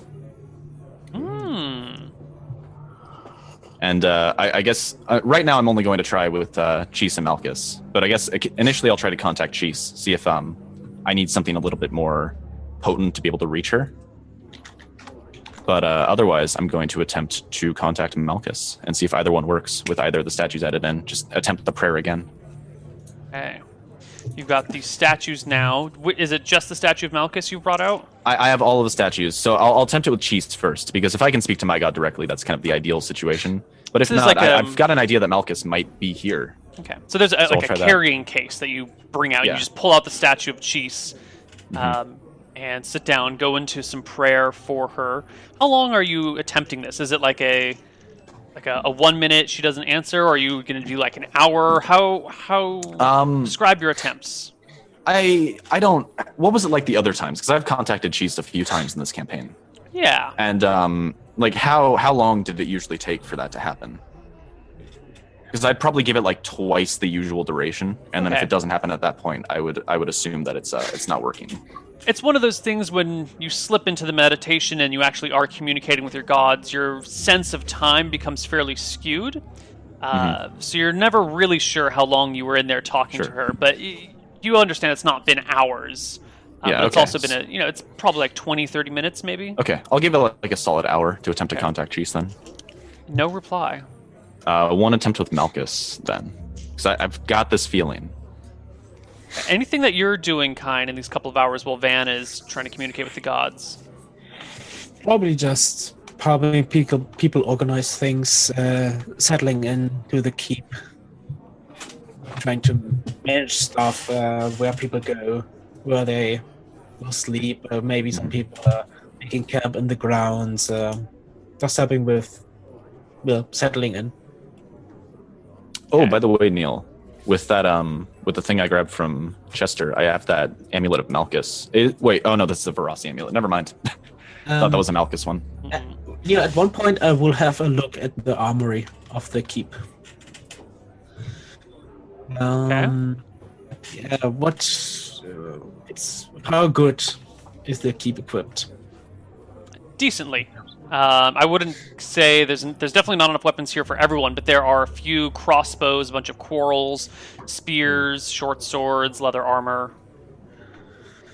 Okay, you could probably outfit maybe 15 people total. Some of the armor's kind of old, though. If you wanted to just give people weapons, you could outfit a lot. If you want to outfit weapons and armor, you could get 10 well-armed and armored people, 5 partially armored people, and then maybe another dozen armed but unarmored. After after I had a look at the armory, I will try and find out what kind of people we have here. Are there any smith work? What kind of what people have here in terms of jobs or professions? Because most of them are former peasants who were just hanging around, refugees who were just hanging around. You've got what are their names? The Nomish family. Their names are. You've got Gunderflunk, Jurly, Dunsh, and Zany are the gnomes. You've got the owners of the other tavern, the owners of proprietors, the people who run the Storybrook Inn. You've got some fishermen, some sailors, a couple of stonemasons. It's kind of a hodgepodge. Mostly peasants, a few professionals. Anyone who can work with a smithy? No smiths. Well, I probably work together with the knights to determine who would be best put on guard with some equipment. It's determining some people. Hey, you look like you're from a background. You can maybe go with a crossbow and some leather armor. Okay, so you try to arm the citizens. Some. Like we're not just giving any random peasant a sword and a crossbow. Sure. Making sure that they are at least somewhat able to handle it. Sure. You with the help of the other people around, you're able to select some folks and arm them. Okay, and then just doing all of this probably takes up all the time that Van needs. Yeah, so what happens with the prayers to Malchus? Nothing. Okay, so Van's going to grab the statue of Esther and head back toward Mother Elise. And do I hear those people that are like banging on the door when I head back toward her? Okay, definitely. So I'm going to go over to that door really fast. Mm-hmm. And Van's going to say, hold on, I'll take care of this really quickly. And Van's going to sort of nudge himself in through the door and say, you need to come down in here. You're going to you can't leave us locked up like this. It's not fair. Listen to me. This is for your protection as much as it is the others. Those creatures might have left you, and you might be fine now, or you might not be. If something happens to you in here, you're all confined, and I would imagine you're relatively safe at this point. Great, but if one person gets screwed up, then we're all going to die, is what you're telling me. No, I'm saying that if you were out there, and something showed that those things are still possessing you, I might have to kill you. But if you're in here, you're relatively safe from that. Trust me, this is for your protection as much as theirs. We're working as fast as we can to identify whether or not those things have left you. Just... I understand the frustration of being confined. I've been in that situation myself before, but have some patience and let us work through this. What do you know about being jailed? Maybe a bit more than you know. Then gives a quick smile and pats him on the shoulder and heads back out the door. Ah. And then I'm going to head up to Mother Elise and say, excuse me, Mother, but can I talk to you in private for a moment? She passes the job off to one of the other priests, not a cleric, but another priest nearby. And heads off with you. What is it? Van gives her the statue of Esther and says with a grave look, see if you can contact your deity. She takes it, holding one hand on her holy symbol, and heads off to a private room in order to commune with her god. By the way, we still have all these amulets of Malchus in the chest. No, we... Oh, are they in the chest? Yeah. Oh, okay. Well, I messed up on that front. I only saw I thought the Verossi amulet was Malchus one, the one from the art objects that we looted, but I guess not. Some time passes, a long time passes. Mother Elise comes back with a shaking her head.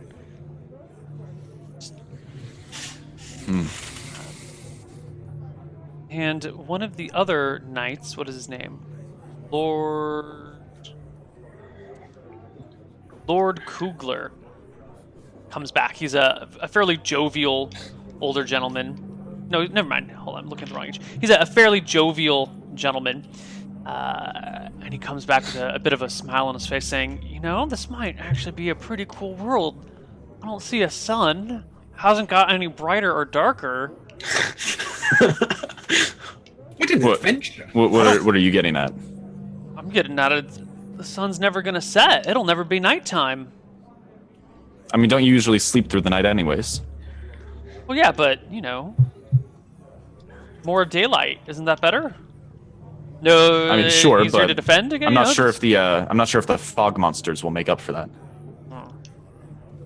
Still, I haven't seen it. I've been looking for the sun, and it's just not there. And there's no... I mean, there's sort of shadows off of everything in all directions, but there's no, you know, source of light anywhere. What the hell is this place? Everything's just kind of lit. I mean, I was checking out some of the other bedrooms, and they're all lit, even with no light source and no windows, and there's no darkness anywhere. I'm sure there are some advantages to this place, but I'd much rather be on my my own home. Well, sir, but this is pretty cool, guys. You don't even need lanterns anymore. That is true. Small victories.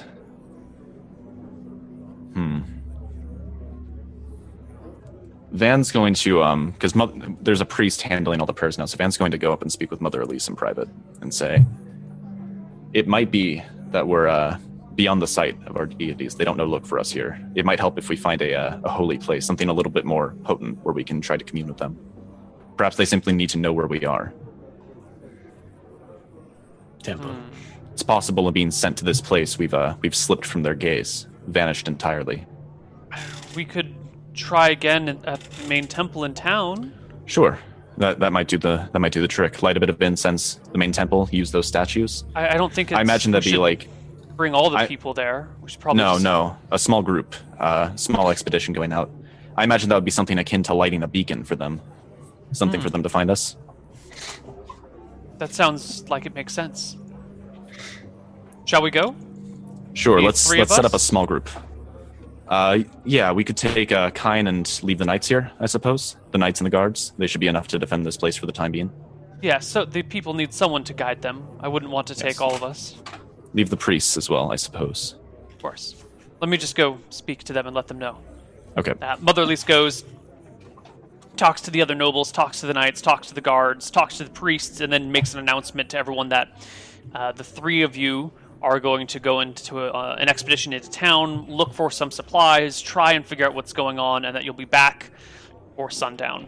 Of course, Mother Elise wasn't privy to the conversation earlier. I think at this point, I probably go up to Van, finish with my other things.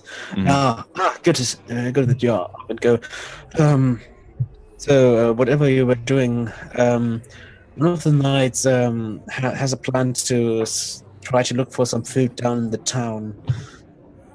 So, yeah, I imagine it would be too terribly out of the way for us.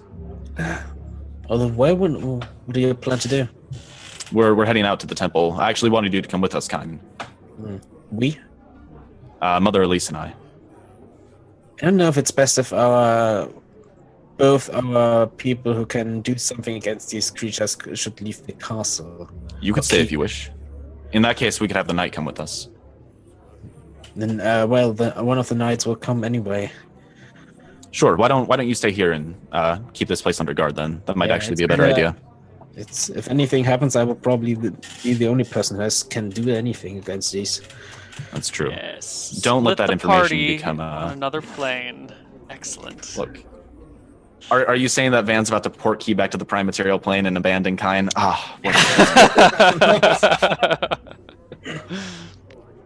Okay. It sucks. I hate splitting the party as a player, but sometimes that situation comes up where it makes perfect sense in character, and you just can't justify not doing it. We could just leave Elise here. She's probably worth more than I am. It's rather important that Elise comes with me. Why don't we take a break, and when we come back from the break, we'll see what happens. See you guys on the other side. Bye-bye. Hello, everybody, and welcome back to Hardcore Heroes. What's the plan? As we left?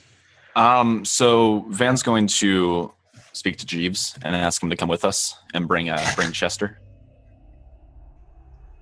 Okay. Jeeves picks up Chester. I would probably help him when we leave. But first of all, I will take another look or go by the door where the people, or go by the room where the people are quarantined. You hear soft crying coming from inside. Okay, they're not banging. At least they calmed down somewhat. At least the anger turned to sadness. Just not really better. Van will walk up to Kain at some point when he next runs into him and say, Kain, are you sure you don't want to come with me for this? I'd feel more comfortable with you at my side than a stranger. I mean, take a look over the people we equipped with weapons. I imagine the arrow did seem to have some kind of effect. Honestly, if this place gets swarmed with creatures, they're going to have to run, even if we were here. Well, you need... Jeeves seemed to need help anyway, carrying that chest. All right, I'll go let the knight know that we'd... I'd prefer if she stayed here to guard the people. Okay, so it's going to be... Who's going then? Kain, Van, Mother Elise, and Jeeves. Okay. And I will ask the knight where the food storages are in the town, so we can take a look. I know this kind. I've lived here my whole life. Okay. Then I will say we should probably take one or two other people with us, just so if we find any food. That's not a bad idea. Just grab not a combatant. I'd rather anybody who knows how to fight stay here as defense. Cool. You can grab a couple of villagers. townsmen. Yeah, I will grab one who's equipped with crossbow or something, and two or three others. Come with us. Sure. So that's one crossbowman, Van Helsing, Kain, Mother Elise, Jeeves, and two others. 7 people. Yeah. Yeah. Okay. 7, the magic number, yeah. Yep. 7 afflicted by creatures, 7 who venture out. Alright, you guys head out to the main temple in town. The streets are quiet. There's no sound of birds. You can hear the waves from the ocean. You can hear the river flowing a little bit. But it's eerily still and quiet. You make your way back down the hillside, through the streets, back to the main square where the large temple is. On our way, there are trees and all the normal vegetation around, right? Yeah, there's grass, there's trees, there's bushes.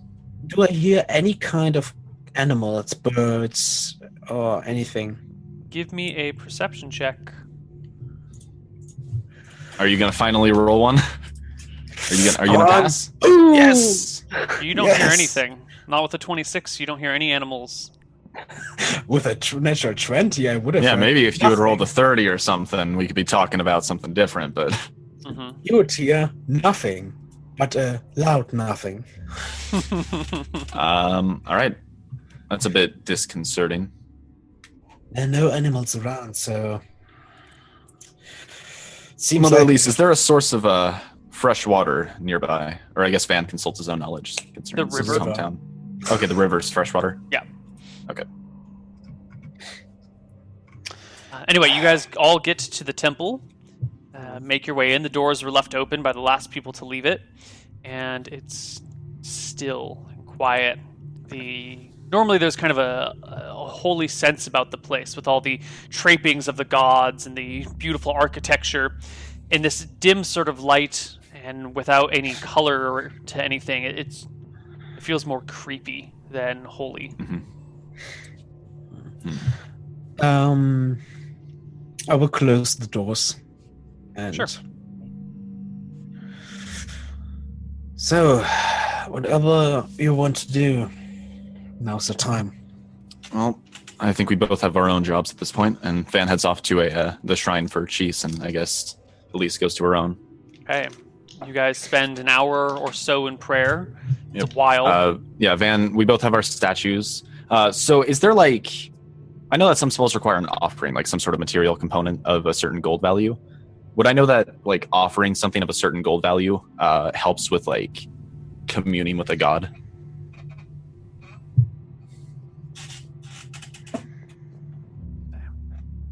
Yes and no. If you want to make a big show of communicating to your god, you might make some sort of offering to get their attention a little bit more, but it doesn't necessarily improve the communication. It's not like a mechanical thing. It's okay. If you're a god, you might be overseeing a children's daycare center, and if the children call out your name, you're going to hear them. But if one of the kids kills a frog and holds it out to you and calls your name, you're like, okay, I'm going to pay attention this time. You killed something in order to get my attention. That's kind of how the offering works. It's I'm doing something big to attract you. Okay. So the gods will always hear, but sometimes I'm really just trying to get them to notice me. So I think I might actually go for that. Okay. Mm. And Van's going to set both the king and queen's crown on this altar. Okay. Are you going to burn them? Whatever it would, yeah. I mean, money has no value to me in this place. They are worthless weights to me. Can you burn metal? Yeah, if you could melt is there some way to engulf them in a flame that will, can I just dissolve them in some way? I would know some of my spells just dissolve things into dust. A bloodstone would just dissolve into dust. These are gold, so you just need a sufficiently hot fire to melt them down into just a puddle of gold. Okay, which would of course completely destroy their value. I mean, you'd still have some value because it's still gold and gemstones, but the shape of the crown is also worth a certain something. And the symbolism of it. I feel your analogy was killing a frog, but I feel this is going out and wrestling a deer to the ground and just like bringing it back hogtied. You mean a deer? Wrestling mean a bear, actually. Yeah, probably a bear. A king and queen's crown. Yeah, you're wrestling a bear. I feel like that's probably a bigger attention grabber than anything else. So I'm gonna set up a fire and get like a pot and burn these king and queen's crown. Right, you'll have to go around and gather charcoal or wood or something to burn. Okay. So I assume there's stuff for that. Well, yeah. I assume there's stuff in the temple for burning. Yeah, probably not enough material to get gold to a melting point. What is the melting point of gold, by the way? I mean, we could just go. We could just go to one of the inns or tavern centers. 2,000 degrees Fahrenheit. Is that how hot is an the surface of a flame? Surface. A wood fire. We're burning flame in the flames itself. Cold fire. Some wood fires reach heat as high as 1,600. Not quite high enough. I think you need coal, maybe. Yeah, but I mean, we could just go to the inn and get some coal or something. Yeah, coal will burn at 3,500. So if you've got some coal, that'll work. And there is coal in the world. You can find some at the various blacksmith shops, probably maybe some an inn or something. Mm-hmm. Is there one like right next to the temple that we could go to that I'd be fairly certain has coal inside? I mean, there's looking not to travel far. The Storybrook Inn probably has some. Okay, so I'll ask Kain to come with me really fast and have Jeeves keep a lookout for Mother Elise. Okay. Yeah. And we'll just run over to the Storybrook Inn, grab the coal, and run back. Sure. You find in the common room there's like a satchel or something that you would expect to be filled with coal, but when you get there, it's just empty. There's not even any coal dust on the sides of the satchel. Maybe the half pint. Just take a look at in the half pint. Do we find any coal? As you guys step back out into that main square, I need perception checks from the two of you. I'll roll Jeeves's. Excellent. Jeeves is in the temple. I thought he came with you to get the coal. No, I asked Jeeves to stay and watch Mother Elise. Okay, sorry. Plus 15, 28. Three perception checks, all sixes. 28? 28. Sure enough, as you step out of here, you see a pair of those shadowy, foggy creatures crawling down the face of the temple towards the door. Van breaks for the temple to try and stop them. And as your feet fall on the stone, clinging out loudly, they roll for initiative, as do you. All right, D10 plus 3. Three is your weapon. There we go. Yeah. Ooh, minus 2 on it because of the magic. Yeah, we were looking at... Oh, wait. I rolled... just subtract 10 from it. Yeah. 16. So we looked in the books. Dex doesn't seem to modify weapon speed anywhere. Yeah. Okay. So we're not going to do that. 7 and a 16. One of these... misty, shadowy creatures goes first. It crawls down the face of the temple and starts coming across the courtyard to you, and launches itself. Us. Yes, itself at Van Helsing. I need you to make me a saving throw versus breath weapon. That's yep. Really wish I had Ethereal Barrier, but fuck me. Let me pull up my sheet. Breath weapon is 13. Literally my worst save. 13 or higher on a d20. 12, of course. Nope. It grabs a hold of your shoulders, plants its feet against your chest, and pulls you towards it, or pulls itself towards you, and begins to merge with your body. It's your turn, Van Helsing, but you are racked with pain as you feel hot fire. Can I stab at this thing while it's trying to pull itself in? It's right in front. It's probably an awkward angle to slash at, but I imagine it's still merging with me. I can probably give me a willpower check at -5 to be able to do anything. That's a pass. All right, you still have enough control of your body to make an action. 23 on the attack roll. Okay, so you slice at yourself with your sword, down in front of me because it's merging with me. Okay, you cut into it. For 8 points of damage. The creature gives a writhing twitch. You can feel your insides burning now, but it completes its merger with you anyway. I'm going to make it pay for that. Kain, the other one, you have a 16 for initiative. Yeah. The other one comes towards you, scampering across the ground, and launches itself at you as well. Go ahead and make me a saving throw versus breath weapon. Oh, Neil, is that clear by 10? Sorry. 23. No, it does not clear by 10. No. It throws itself at you too, grabbing you by the shoulders, planting its feet in your hips, and pulling you towards it until the awkwardly shaped, bent creature just disappears inside of you. Neil, the pain is in my stomach, right? Oh, yeah. Van stabs himself in the stomach. You're wearing armor. You're going to have to take it off real quick, but you can do that. Yeah. All right, you start tearing off your armor. You're going to stab yourself in the stomach? Fuck this thing. If it's inside of me, I'm just going to stab myself through the stomach. Oh, God.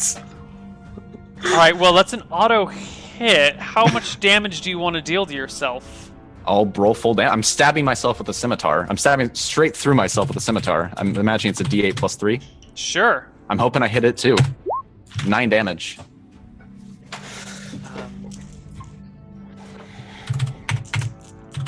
Come on, you did 8 damage the first time?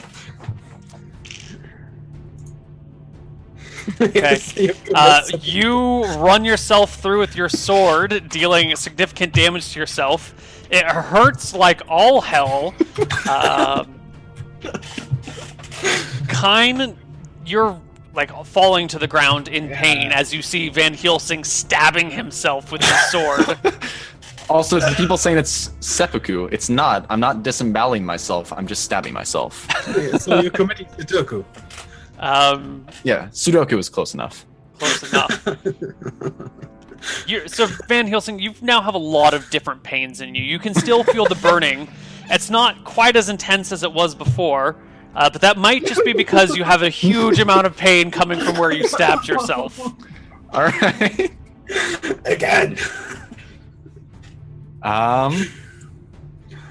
Your Japanese just one more try. I'm gonna stab myself one more time, and if that doesn't seem to kill it, I'm done. This is my last chance stabbing myself. D8 plus 3, 7 damage. You take 7 more damage as you run yourself through again. Excellent. How much? What's your HP? Are you at? 26 out of 41. Yeah. Okay. I don't even know how to describe the feeling of running yourself through over and over again.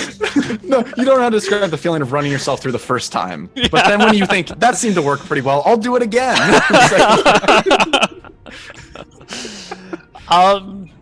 You're in a lot of pain and suffering badly. Sure. The burning in your stomach is completely replaced just by the carving open of your body. Here's the plan then, Neil. Van is going to cast Cure Moderate Wounds on himself. All right, cure yourself. D10 plus 1. For 3, terrible, but it probably stops the immediate bleeding and stuff like that. Yeah, any critical effects you might have had on yourself are gone now. Yeah, I see me. Kain, what do you do when you are on your side watching Van? I probably look at the axe at my side. It isn't going to work. Also, I see my skin, which is still stone skin, and I think only, oh shit, I'm fucked.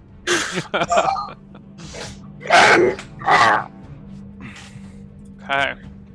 God, I don't have that much healing magic. I feel like stabbing Kain could be a bad idea. Plus, it didn't take damage when it went into him, so I'm not sure if I could kill it.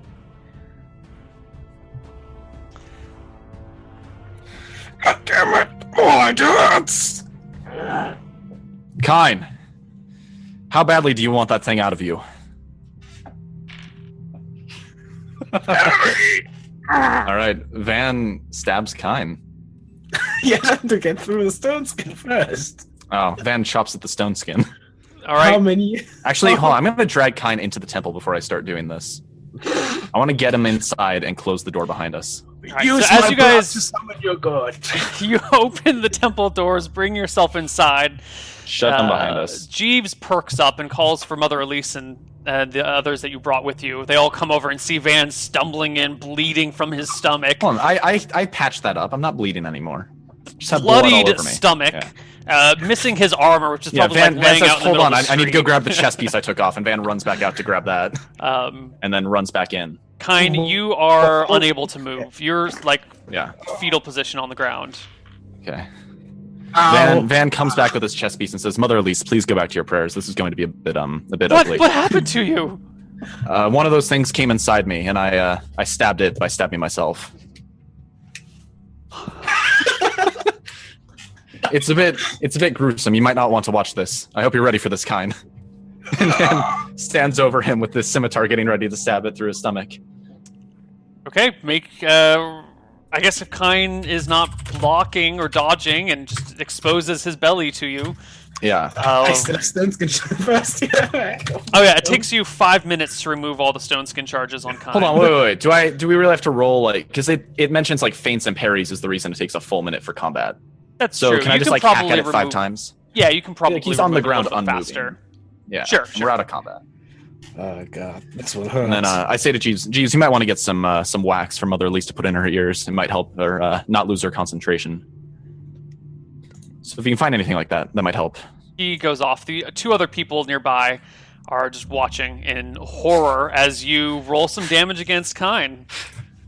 10. I'm going to do it another time. 5. He's taking 15. He is now rolling around on the ground even harder. Can I make a willpower? Can I make some kind of check to not scream? Sure, give me a willpower check at -5 to keep your cool. Keep it cool. I'm just getting stabbed in the stomach. Nothing happening. Come on. Oh, almost. So close. Nope. It hurts badly. All right, Kain. I know it's hard to identify between the different types of pain. But would you say that thing is not in you anymore? Neil, what kind of pain do I feel? You still find yourself unable to stand up or move and just kind of stretching on the ground. Yeah. All right, Van stabs Kain again. One more try. I'm not stabbing you a 4th time, Kain. 4 damage. Right. So it's 19 damage. If it takes more than 19 damage, I think you're just fucked, man. I mean, I'm still good to go. Okay. You are... I don't know how to describe this exactly. I still have 18 hit points left. You hurt all over. You still feel a burning in your chest and stomach, although it is fading now. There's just kind of like a cramp and a tightness. Again? You sure? Is it fading, or is it gone? Just like weaker or gone entirely, yeah. Fading. Do you want me to do it again? One more time. And stabs him for another 5 damage. Oh god, that was a bad idea. Oh. I just spitting out blood. Van motions to the other two. Mother Lisa's busy. Help me bandage his wounds. Oh. Okay. Look, just hope one of these things doesn't enter into you, or I might have to do the same thing. They look horrified. One of them runs off to go find the medical supplies that the temple keeps on hand. Comes back saying that they're not there. The bandages are just not there. Excellent. So, Kain, do you have a cloak or some robes or some? What clothing do you have on? I have the winter blanket in Chester, so I could always just tear that up. Yeah, winter blanket's not very good for making bandages. It's a little heavy. I have a long gray cloak. Okay. So, they start shredding your cloak, making long strips out of it. It is now a half cloak. It goes to your waist instead of all the way down.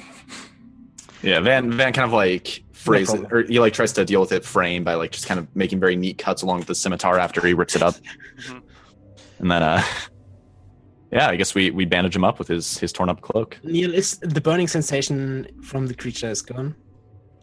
No, it's fading. It's still there, but it's just slowly going away. I think it's still there. Are you saying to stab you again? Don't stab him, says one of the guys. This man's almost dead. What are you doing? You know, I think I could take one more. Are you sure? Look, if you want me to stab you again, I'll stab you again. It's your call. I'm not gonna push you into that.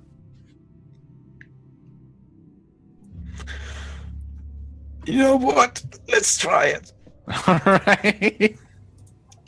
I'm not taking any chances here. Van stabs him again for 6 damage. Okay. Kain, you're 6 HP lower. I'm at 7 HP. Is it gone? Are you kidding me? Please tell me it is gone. You're in too much pain from being stabbed and stuff. You don't know what's going on with you. I thought you were higher than that. Oh my god. I have 37 HP max. Okay, Van bandages his wounds. All right, your wounds are bandaged up. Kain, it takes you another few minutes until you're okay to sit. You still have this, massive pain radiating from your chest where you've been stabbed. So do you, Van. You're just covered in wounds. I think I lost a bit of blood there. Oh yeah, there it is on the floor. Oh yeah, no, there's plenty of blood.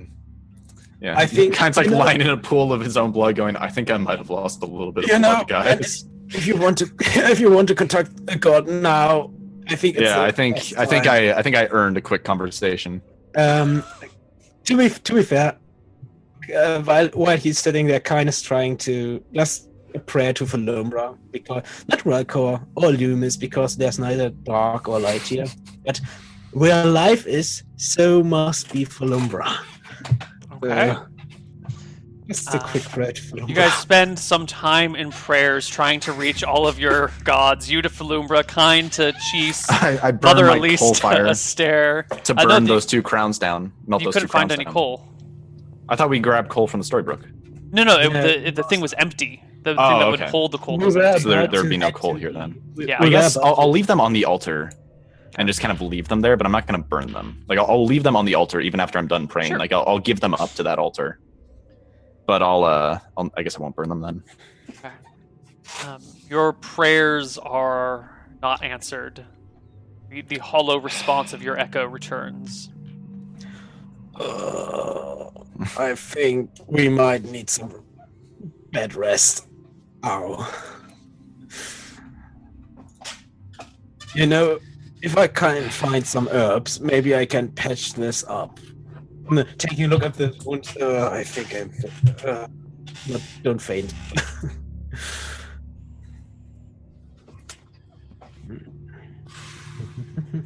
Shit. This is a little bit inconvenient. After all this, nothing happens, I assume, Neil? No response from the gods. I shout for Elise, Mother Elise. Or not shout, but call for her. Okay. She comes to eventually she comes back, sees the 2 of you badly wounded and bandaged up, and gives a deep sigh and lays her hands on you. No, don't use your magic, please. You're dying. No, I'm not dying. I'm stable. Just one question. Hey, are you a good healer besides magic? If you have multiple healing spells, I think you can afford to use one here. She nods and rests a hand on Kain's forehead. God damn it. You gain 7 HP, Kain. Don't waste your magic. Anyway, feeling a bit better. She puts a hand on Van Helsing's forehead. No. I'm quite okay. She heals you for 7 as well. Okay, I have 32 HP. I ask her, are you proficient with any healing techniques? Are you a healer? I am not a healer. No. Damn it. Any of your priests, because I know my herbs and herbs enough to heal you. I mean, if I find the right herbs and plants together with someone who knows his medicine, could make it at least a lot better. She slowly shakes her head. I wish I could help you. None of your priests, huh? No. Damn it. We are priests, not doctors. Mother Elise, we having all those people in the keep isn't sustainable. There's no food in the food stores. Most organic materials of any kind vanished. They're not in this version of this world. I think we're going to have to scatter, go into different places and try and find areas where we can actually sustain ourselves with food. Because here it's not happening. We can't cast spells. I could cast some spells if I were able to reach Cheese, but it's not happening. I can't think of a single way for us to sustain that many people in the keep. If everyone splits up, won't they all just starve to death independently? It's possible we could find food somewhere else, out in the wilds. I mean, Van, and Kain stands up under pain. I mean, there are plants around here, trees. If there are plants, there might be enough of them we can eat. Sure, but that's still going to be foraging. People are going to have to split up into small groups. I don't think we can sustain hundreds of people. You know, maybe these creatures are the only thing we've seen so far of this plane. Maybe there are other people. It's possible. I don't really want to eat people, though. If the villagers disappeared into this plane, maybe some of them are still alive, wandering. I don't know. Look, all I can say is that if we stay in that keep, people are going to start starving, and they're going to turn to cannibalism. It's going to be bad if people stay in that keep. Indeed. It's a hard truth to swallow, but we need to go out. So if everyone splits up, then what chance do we have of bringing everyone back? If someone finds an exit, a way back home, then aren't we condemning everyone to death if we split them up? If we keep them together, aren't we doing the same thing? At least if we're together and you find a way out, we find a way out, then we can escape together. Sure, but what do you think the odds are of us finding an escape route before people start starving to death? Do you even know where we are? She shakes her head. No idea. Does Van have a concept of there being like portals? Like there, I know that there's as a player, I don't know any specifically, but I know that there's like portals to other planes that are in the world. So does Van know, like not necessarily any specific ones, but does Van know that those things exist? I think it's something that you can probably theorize exists somewhere, but not necessarily in any way, exact shape or form. You know that things have moved between different planes, and you have some understanding that there's the celestial sphere where the gods are, which is what the stars are, and you look out and you see the gods' realm from where you are. Okay. And there are the four elemental planes that make up the world, or that surround the world, and make up the staff that holds the world up, and the staff that spins the world. Mm-hmm. And then there's all sorts of talk from all sorts of different people about various other planes, and all of that is kind of sketchy pseudoscience. But there have been, elemental creatures are a thing, earth elementals, fire elementals, water elementals, so there is definitely some way to move between planes, but you would need someone who's a specialist in that to understand more detail. Or if you have any spells that do that. Then if you have I have an idea that Mother Elise, if we head south out of Shirebrook, what happened to us, this strange place that we are, we vanished without a trace, right? We didn't even know what happened. Seems consistent with what we saw when we investigated the villages to the south of Shirebrook. And whatever has been causing that, I know where its lair is. Or I don't know the exact location of its lair, but I've seen it myself. I know it's south, somewhere in the Shadow Mountains. Is this that monster you and some kind your of friend monster. Have been talking about? Yes. It's highly intelligent, incredibly dangerous. But its lair might have some way back to our world. Man, if this monster is on this plane, we have no means of defeating it. Do you think it's on this plane? If it is, and if you say there's a way back to the material, or to our plane, in its lair, it is very likely we will come out in its lair on our plane. And sure. If it's not here, it will be there. And we've seen what it is apparently capable of. We have no means of... Let me suggest this to you, Kain. What do you think our alternatives are? As far as I can tell, there's no animals anywhere. I haven't heard anything. There's some plant life, but I don't want to eke out a living in this empty place by just eating plants every day and going back to sleep. I want to go back to my world. I want to be able to communicate with my goddess. At our current state, we have no means, or at least I'm not in the state of fighting anything big right now. And without food, our prime objective is to find food. Sure. What I'm saying is if we make a quick expedition down south, we might be able to make it back before people starve. If we find an escape, we might be able to get out. And what about this? It's possible. Just because that creature has been making villages disappear doesn't mean it's necessarily savage. It might not kill us on sight. If we're able to find its lair, we might be able to parlay with it. I do know it's intelligent. I can guarantee you that. No giant pile of bones kind of speaks against you. It doesn't have to be savage, but it's definitely not friendly to us. I still wouldn't rule out the possibility of a parlay. All I'm saying is I don't know what else we can do here, and I'd rather not sit around until people start dying to figure it out. I'd rather take action while we still can. First of all, we need food, because these wounds without magic, they won't heal in a few hours.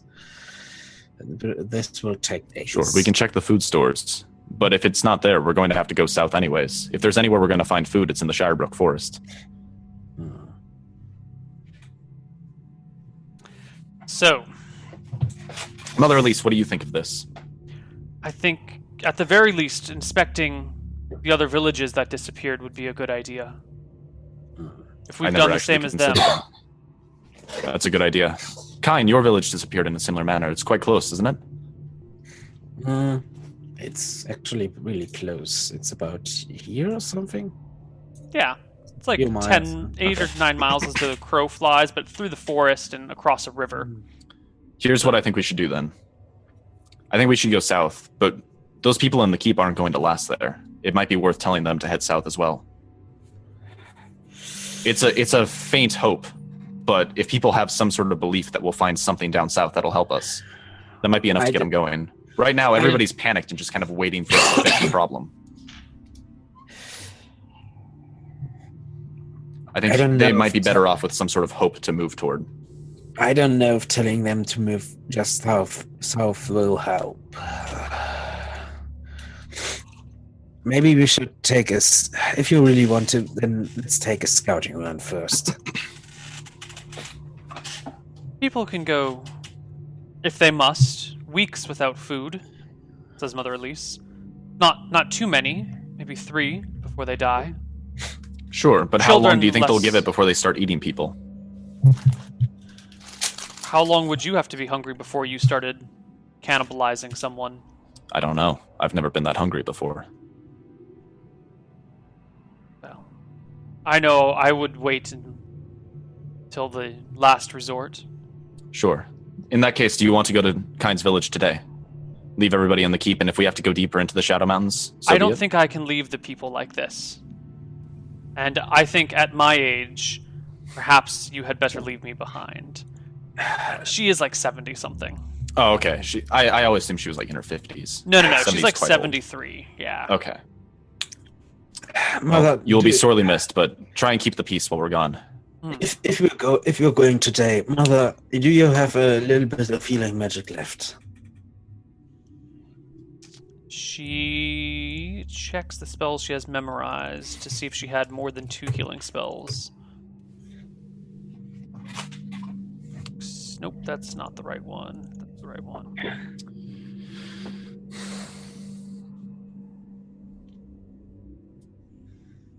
She loads her page very slowly. Yes, she has 2 cure moderates and a cure light left.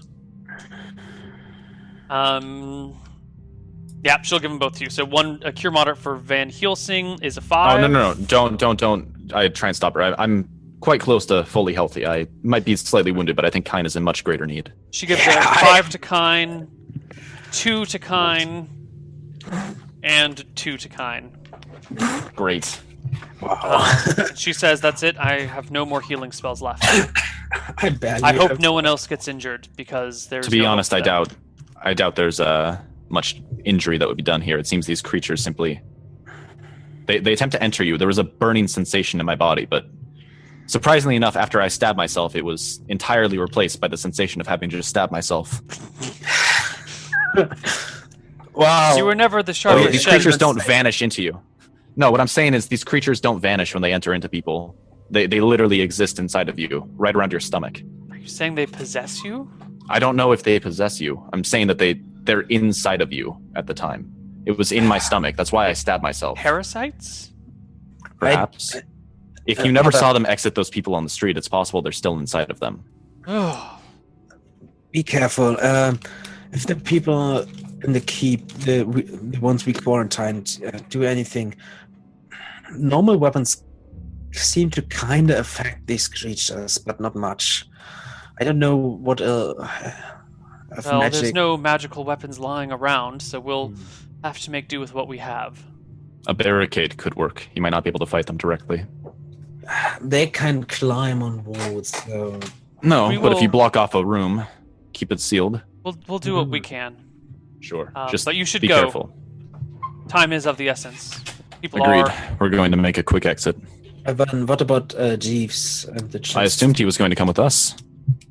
Oh, of course, my lord. Jeeves, you don't have to. I wouldn't force this on you, but I'm going to be honest. I'm not sure if you're much safer in the keep than you are with us.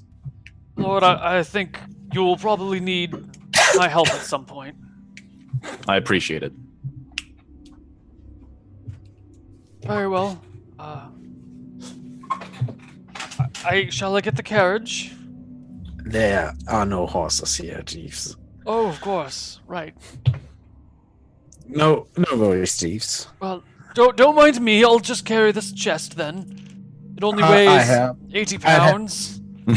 I have Jeeves. How much does the chest weigh? Let me see what's in it.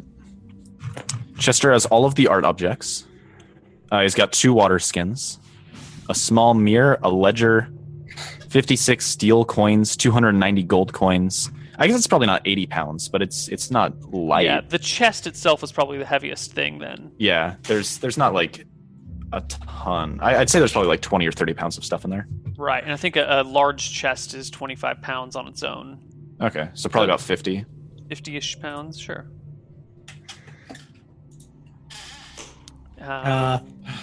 Then maybe it would be better if you help Jeeves carry the chest. I mean, I have to... I think we can take turns working on this, cycle around. I don't think anyone wants to carry it the whole way. At least once we enter the forest. Perhaps we can find a wagon to push it on. Or honestly, we could just leave it here. Is there anything that we really need inside of it? I can find a cart, Lord, and I can pull a cart.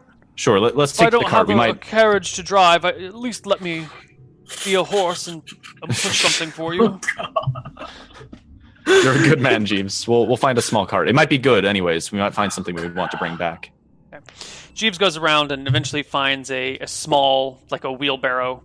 Okay. And we, I guess we set out. You guys load the chest up. And where are you going? We've got the map. We're heading toward Kain's village. Yeah. I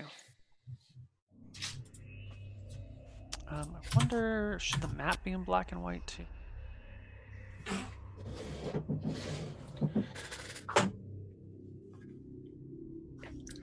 Jeez. Yeah, that'll be fine. Alright, you guys head out looking for Kain's village.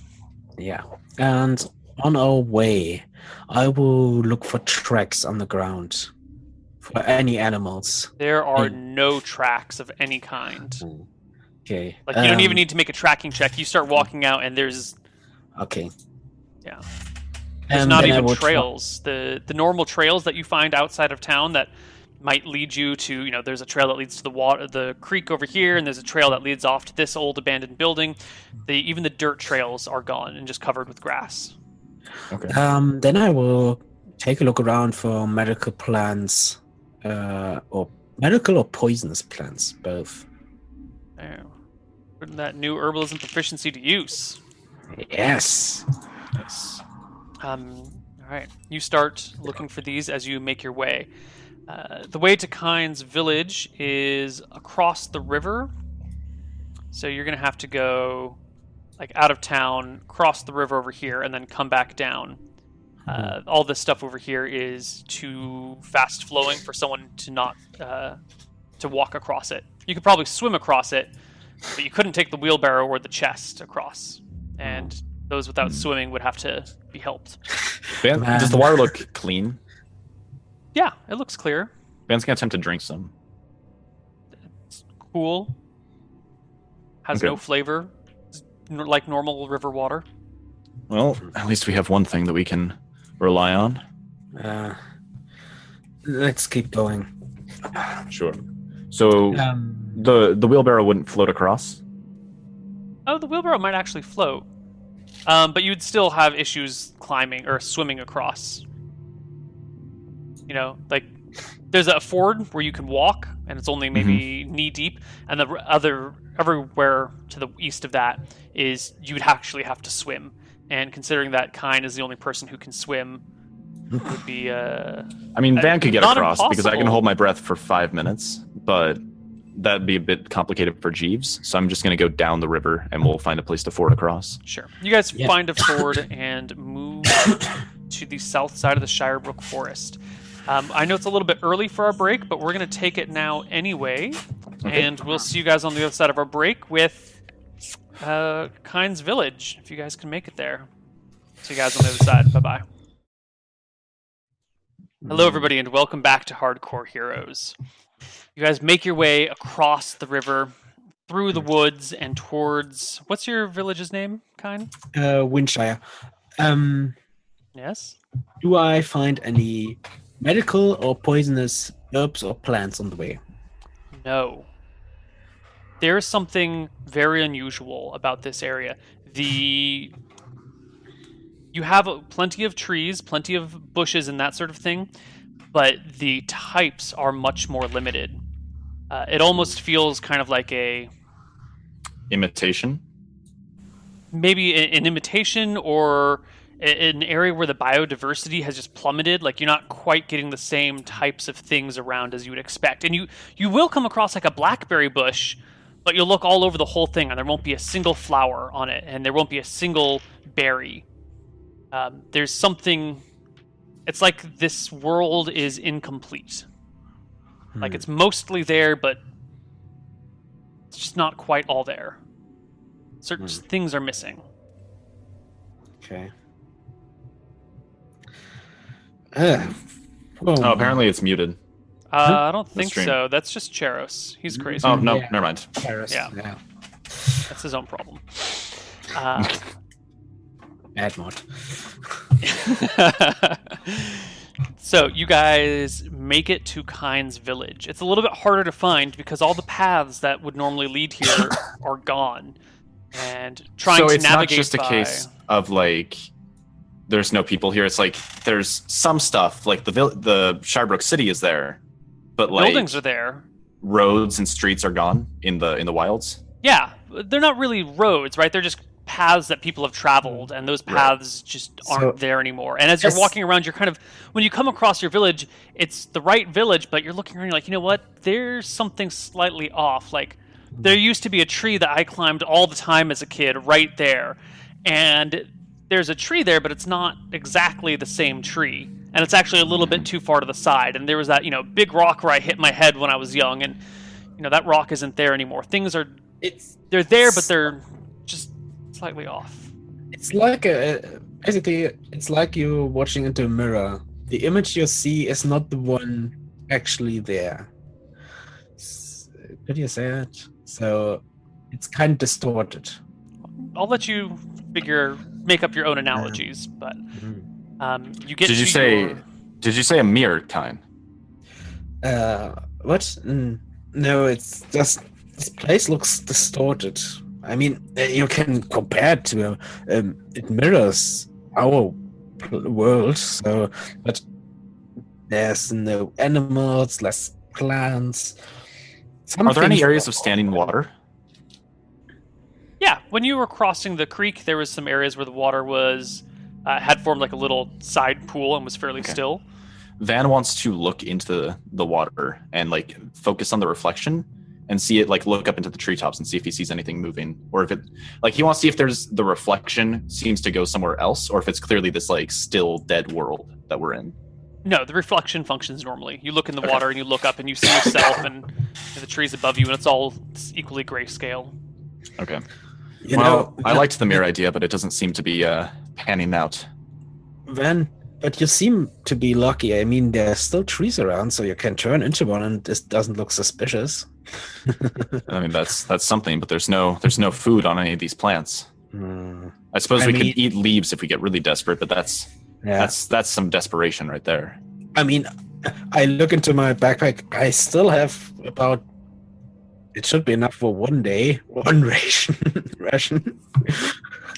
Do you think it's possible this is perhaps not a different world, but rather a different time?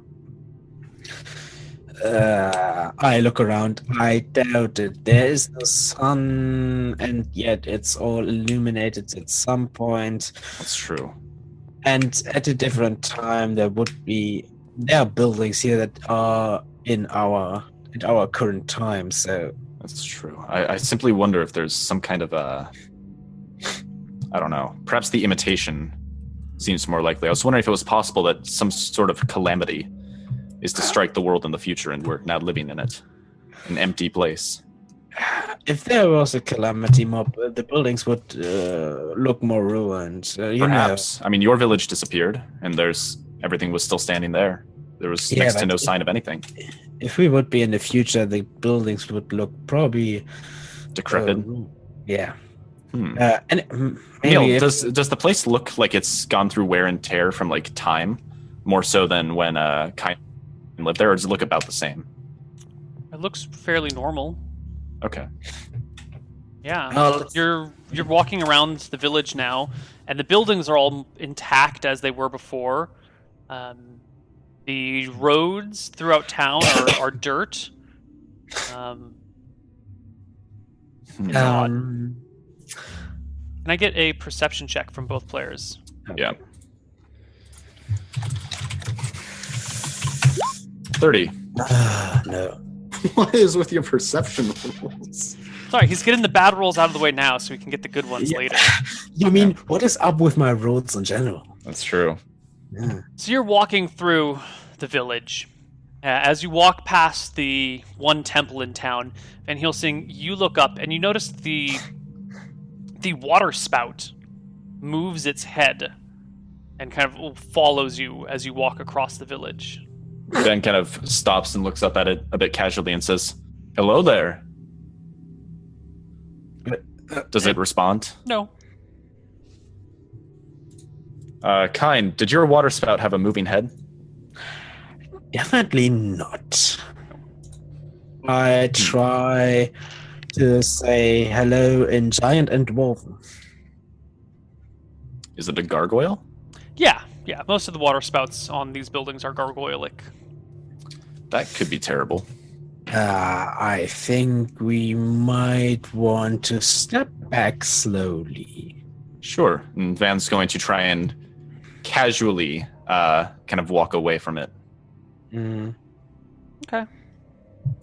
I have a hand on my weapon, but just casually.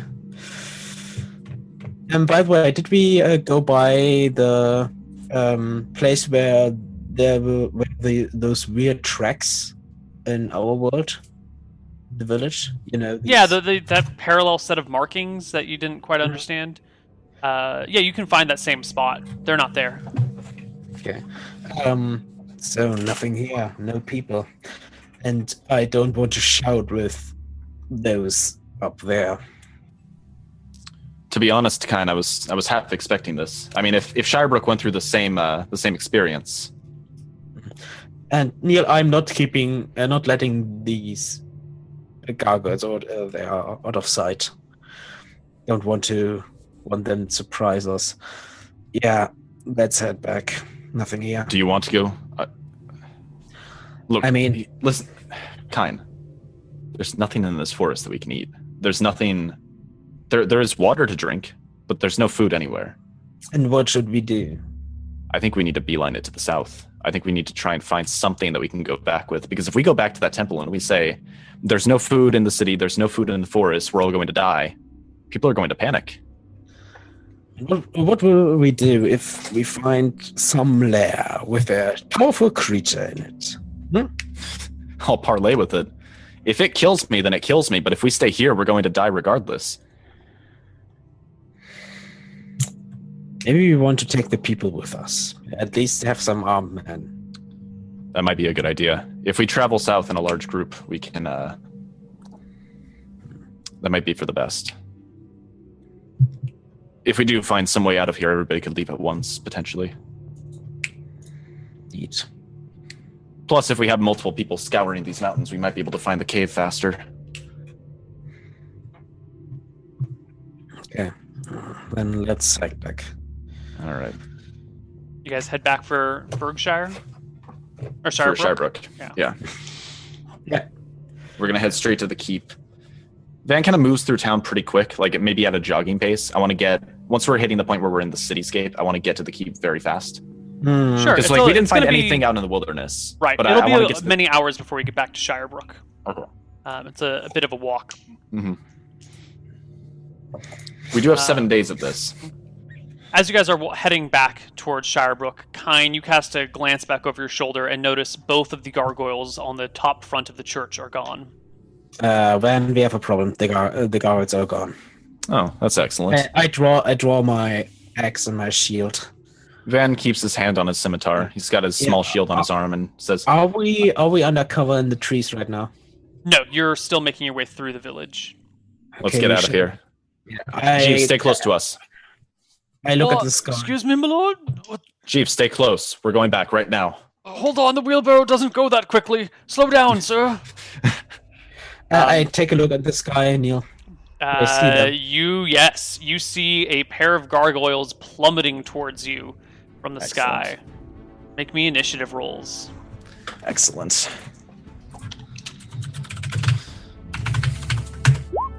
Five. +7, so 9. 9. 5 ties with the first gargoyle as it plummets. If it attacks me, I attack towards it. Towards you, yes. You guys are attacking each other. 19. 19 is a hit. For 8 damage. Ooh.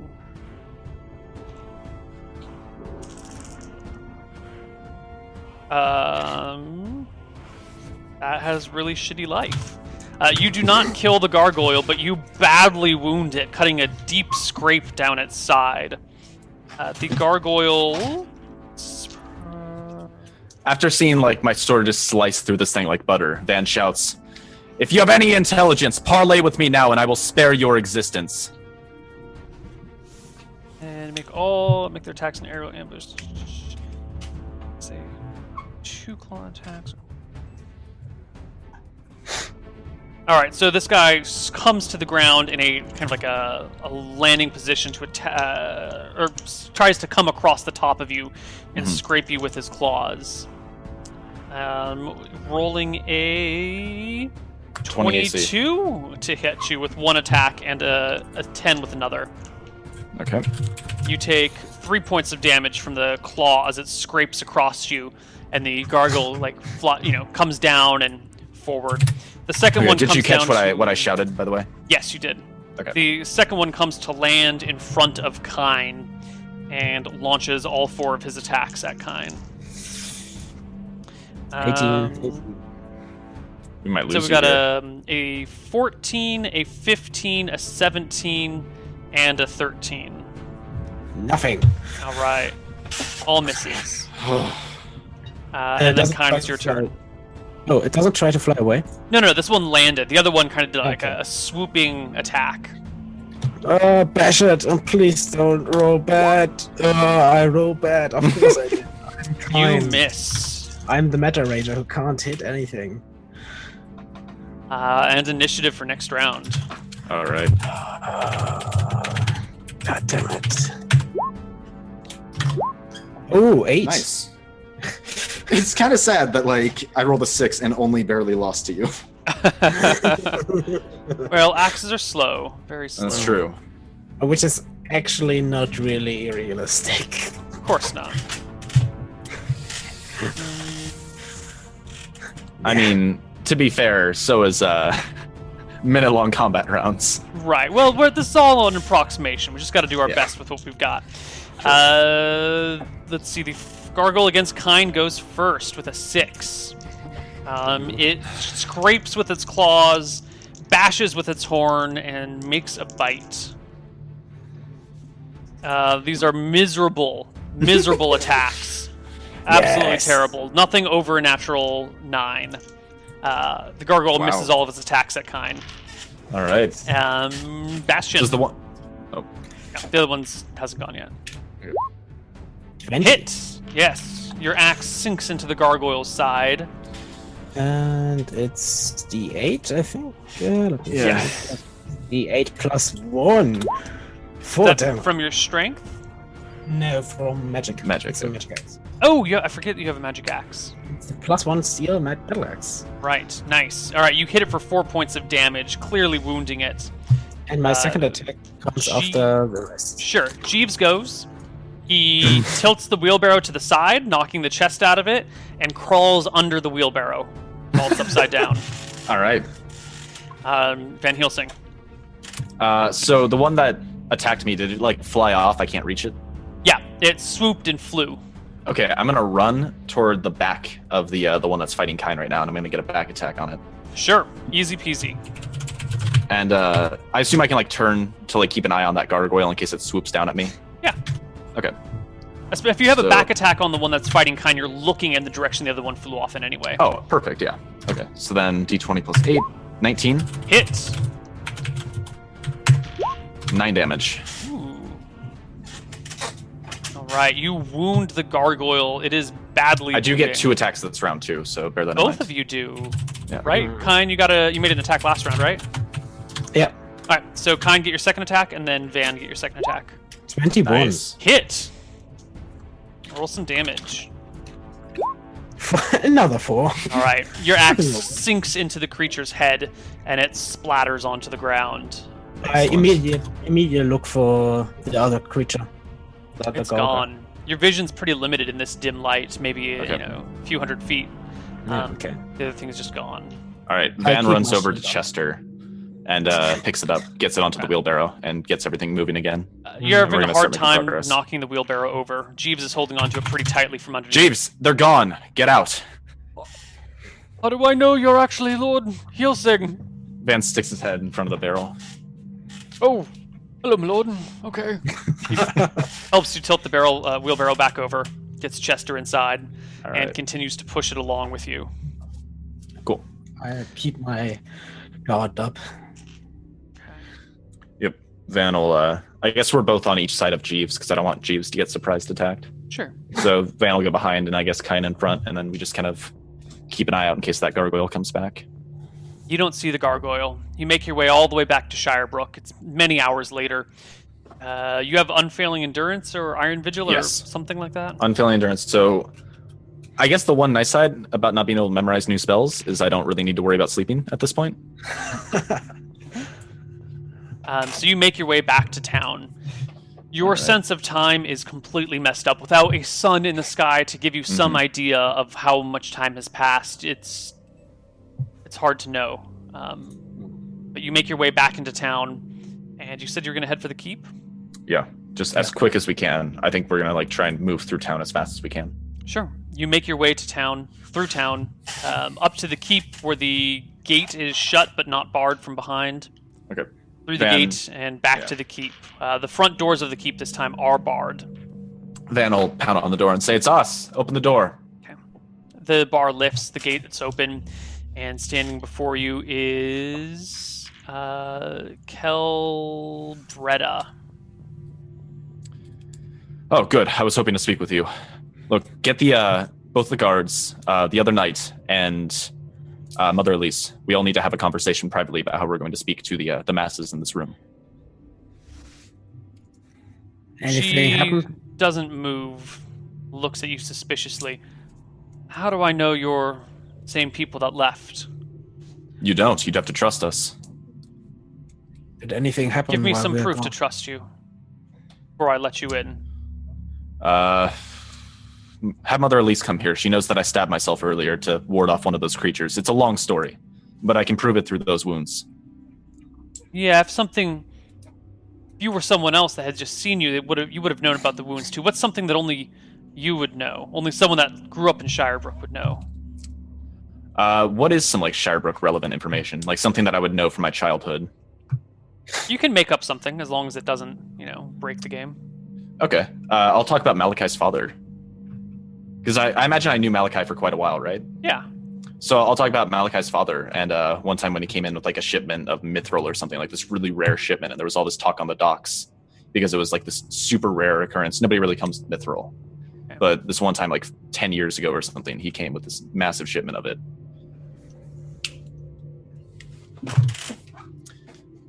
And then Van says, also, the wizard who lives in the tower, Aldrich, he's a fucking dick. Oh, of course. You must... Okay, you definitely... Come on in. She opens the door and waves you through. So what does Ghost Aldrich say to that? Okay. You guys gather around, and Mother Elise starts off the conversation in this antechamber, saying, it's hard to know how long has passed, but we've missed a couple of meals. I'm starting to get quite hungry. Well, this is where things get a little bit difficult, Mother Elise. There's no food anywhere. If you're truly desperate, you could eat the leaves on the trees, but that's as good as it's going to get. There are no herbs or other plants that should have fruit, but they don't have it. This world is some kind of distorted image of our world. All I can suggest... People won't last if they stay here. I think our only hope at this point is to make a beeline down south and try and make it back to our world. Mm. And I think we should take everybody with us. If we have everybody searching those mountains, we'll probably find the cave much faster than we otherwise would. There's nothing to eat here. We'll last a matter of weeks at the most. The river is drinkable. I drank water from it earlier. It was fine. But can't we find this place and then bring everyone there? What... I'm worried that would take time. Moving hundreds of people through the forest, people get lost and. No, we do need to stay groups. Everybody would need to stay in a group. We'd have to travel together. But also, I don't think people will last here that long. We will need the soldiers. We will need the armed men. There is some danger in the forest. We fought two gargoyles down in Kain's village. She nods. Kain. Maybe it's because you're a ranger, probably because you're a ranger and you're so used to being out for long extended periods of time, but you're not feeling particularly hungry. Hmm. So the Mother Elise then says, so I shall make an announcement that we are all headed out together to the south. I came here hoping to talk with all of you and reach the... this is my recommendation. I can't order you around. I have no authority over any of you. But I was hoping that you, I simply wanted to make my case and see what you all thought of it. I think traveling south is the best thing for all of us. It might lead to our doom, but it's more hope than what we have here. Lord Kugler speaks up saying, I understand what you're doing, but that's putting all of our eggs in one basket. That is true. If we all head out and it doesn't work, we all die. What happens if half stay here, though? We all die in the mountains, and then the other half die a few weeks later of starvation? Well, thirst? There's time. We've only been here for a few hours or a day. I don't really know how long, but we don't necessarily have to all in on something right now. What if we send a small group, he says, looking at the two of you expectantly, to see if there's a way back? I'd like to take a decently sized group with me. If we have 20 people, that would make searching the mountains much, much easier. Not 20 combatants. Maybe one of the knights to come with us. But if we had 20 people in this group, we could probably find the cave much quicker than just 3 or 4. Lord Kugler nods slowly. Additionally, one other thing. Even if you don't want to come all the way south, you might want to leave Shirebrook and go down to the river so that you have access to fresh drinking water. It's not a replacement for food, but there's not much here, I assume. We can get to the river from here, no problem. But have you considered the possibility that if this creature's lair is the thing that you've been saying it is. And it is... we can get to it, and that does lead back home. Wouldn't we just end up in its lair on the other side? Back in Arcadia? Back in home? Yes. Most likely. Wouldn't that be an instant death sentence? I don't know about instant death sentence, but I think staying here certainly would be certain death. We have another choice. We could... I mean, then... maybe Malachi... I don't know what he will do, but maybe he comes to the same conclusion that something about this cave is maybe the key. Maybe we can go south, make camp there, and try waiting for him for a while. We could do that too. Malachi could come through for it. He is the smartest man I've ever met. And a fairly powerful wizard, probably. No, I don't need... I would go to any length to save him if he were in this situation, and I trust he would do the same for me. Hmm. This notion that Kain looks to the side. Yes, he probably would. Anyway, what do you want to do? He says to the knights, and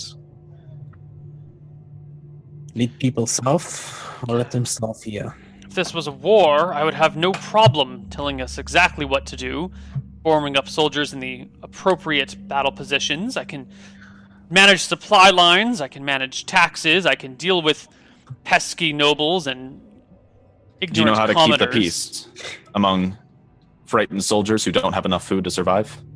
I like to think I'm a fairly charismatic man that can lead people, but this...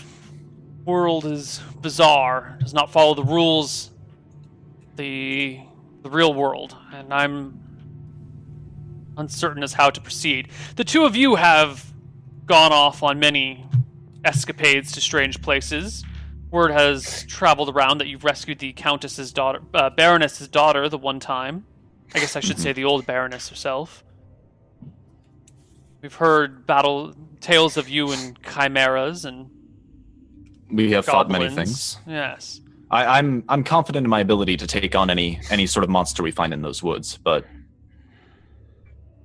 I can't stop hundreds of people from starving to death.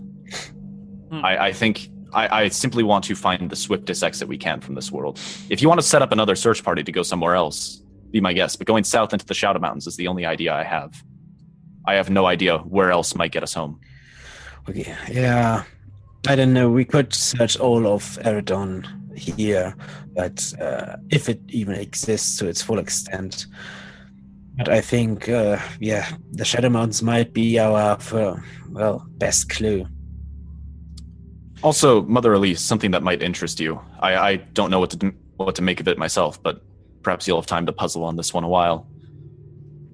Kain told me that this world is distorted to some degree. Things aren't exactly as they are over in our world. Some things are slightly out of place. Yes. We don't quite know what it means. Maybe this is... it's not so much a mirror of this world, more like an almost perfect imitation. Hmm. But there's some things that just don't quite add up. Some trees that aren't the same as they are in the other world. Some things that are in a different position. I noticed the... outside, if you look around, the trees are slightly different shaped. Same type of tree. The oak tree next to the half pint is still an oak tree, but it no longer has the branch that curves over the half pint. It now almost comes like along the side of it, as if somebody planted a seed for an oak tree in the same spot. She nods. But the tree that grew was a new one entirely. Yes. I don't know if that information is useful to us in any way, but I figured I'd mention that to you. Maybe you can. Maybe you can think of something while we look in the Shadow Mountains. Anyway, we will need some people tonight. Maybe Kelbretta speaks up, interrupting you. We can't. We have hundred people here, 150 people here. If you're going to go off on an expedition, we're going to need both of us. She says, motioning to herself and Kel Kugler. We will here to watch over these people. If you were to take away one of us, it would be myself and Julius and Ethel, and that's not enough to keep these people safe. What about one of the town guards, then? They might not be full-fledged knights, but they should be able to hold their own in combat. I think we need maybe 2 or 3 of the armed people then. Sure. Else. You armed some of the common people with crossbows, didn't you? Well, yeah, we already armed a small militia. Take them with you. Leave us. Oh, us. We knights and town guard should stay here to watch the mass of people. The two of you can fend for yourselves well enough. Anyway, keep an eye on the people we quarantined, because it seems like that these creatures do not leave the people's bodies. She looks at you. I hear one of them crawled into you. Why aren't you in quarantine? I stabbed him repeatedly. Why aren't you in a different sort of quarantine? It's a bit hard to explain, but the creatures, when they enter you, they don't vanish into you. They're literally inside of you. I stabbed him repeatedly to kill the creature that had inhabited his body. And he did the same before to himself. It was quite weird, to be honest. Either way, we're going to be leaving soon. I'm not sure if a quarantine would do much at this point. Indeed. Well, grab your people, give them what weapons you will, and the rest of us will wait here, try to see if we can't find some food, make some sense of what's going on. Good luck with that. When you go for water, have at least one armed escort in the group, and I would recommend moving quickly through the town. I did not encounter a single one of those apparitions. I think we're capable enough of getting water, but I appreciate your work. What I mean is, there are monsters in the wilderness, but those apparitions seem to linger in the town. I found none of them outside of the city. One important thing about these creatures, these fog creatures, after I hit one with my arrow, it did not seem to possess or enter someone. It attacked Van. It tried to hurt him. It took on a physical form, right? Kind of. Mm-hmm. It stopped being shadowy and became like a solid form. Mm-hmm. If you manage to hurt it before it comes close, you might avoid it trying to enter you. Instead, it will try to kill you. But I think fighting a dangerous physical manifestation is probably better than being inhabited by some sort of ghost. Right. Well, good luck. Yeah. How much rations do you guys have? How many? I have 3 days of rations, but I'm curious. You mentioned Kain wasn't very hungry. Mm-hmm. How hungry is Van? You haven't eaten a couple of meals. Your stomach, you can feel the hunger in your stomach, but you're a seasoned adventurer. You've gone days without food before, so for you it's a minor annoyance. I think Van keeps he has 3 days of iron rations in Chester, and he has 2 water skins in there, and I think he's going to keep those kind of under wraps for now. Yeah. Sure. I will put my ration I have with me in Chester. So I get it right away. What's the spell you have cast on Chester? Frisky Chest. It should have actually ended. I just looked it up, by the way. Okay. It's over, because once somebody holds it, that isn't me. If it can't escape the spell, I don't know if it says that. It says the effect ends and the spell stops working, but I don't know if that means permanently. Like the spell is over. Yeah. Once Frisky Chest has been cornered, it's a normal chest again. Don't forget to add a ration to Chester. Sean. Oh, yeah. So it has 3 days. You have 1 day of rations? Yeah. 4 days rations in Chester. Cool. Yeah. Okay. So you're going to grab 20 people and arm them with, six spears and 2 crossbows? Only 6 spears and 2 crossbows? Well, there's a lot of... there are plenty of weapons around. There's maybe 20 spears total and... a few short swords and some crossbows. Sure, I'd say 6 spears and 2 crossbows is good. Right, but Van's going to try and scout out the two most the ones who look most confident, less likely to break in a high stress situation, because he doesn't want people doing something stupid and shooting into the backs of people because they're panicking. Right. Yeah. So he's going to try and pick the kind of the calm ones as the crossbow users. Sure. Near Duke, humans count as domestic animals. Could I easily discern their quality? No. And we will give the people with spears leather armor if it fits. Sure. So there are 10 suits of good leather armor. Okay. There's 150 civilians. You're taking 20 civilians. How many suits of leather armor are you going to try and take? To armor the ones with weapons. So how many... So there's a lot of weapons and a lot of armor, but you're going to have to split them between the people you're taking and the people that are staying behind. Yeah. I want to know how many people you want to take and how many armed people you want to leave behind. I would say we have 6 spears and 2 crossbows, right? No, there's a total of 20 spears, 5 crossbows. No, I mean our group of people. We have 6 spears and 2 crossbows. Yeah, that's the question. Is that what you want to take? I think we want to have like 8 sets of leather armor then for the people who are armed. Because the others aren't going to go into combat anyways. Yeah, I would say we take 8 people with spears and 2 with crossbows, so 10 armed people, and give only those with spears leather armor, because those with crossbows probably will not be in melee combat. Okay. Is that agreeable? Sure. So 8 spears, 2 crossbows, and 8 pieces of leather armor for the spear users. And we try to give the people who or take the people who look strong for this to give them the spears. Yeah. Looking for hardy folk to go down to the mountains. I guess Van says that we need 20 people to go to the mountains, and we're going to try and find an escape from this world, because we're clearly not in our world anymore. He says that it's a volunteer basis thing. He doesn't want to force anybody to come. All right, give me a charisma check, Van, to see if you can convince 20 people to volunteer for this mission. Come on. Yep. Easy peasy. All right, you get 20 volunteers, men and women. Cool. Mm-hmm. All right, you armor them, and you have 10 people who are just people now. Yeah. What about Jeeves? Is he coming with you? Yes. Yes. Okay. Of course. Okay. If Jeeves is going to die, he's going to die with us at his side. So, where are you going? South. Probably fording the river then. Yeah, we're going to ford the river, then just go south, right? Yep. So we will, cross the river, then follow the Crystal Run into the valley. All right, you guys cross the river. There are still boats tied up on the docks. Very easy, just to row yourself across, hop out on the other side. Ooh, is the Crystal Run large enough to row a boat down? Yeah, definitely. We should get a few rowboats, Kain. Yeah, sure. Seems a bit easier to do than worrying about all this. Marching. It's 23 people, including the two of you and Jeeves. How many people can fit in a row? There's some various sizes of boats lying around. Where are my boat notes? Yeah, I don't think we have enough people who know how to sail a ship. So I think we have to get smaller boats, like rowboats. Is there still equipment for the kitchen of the keep?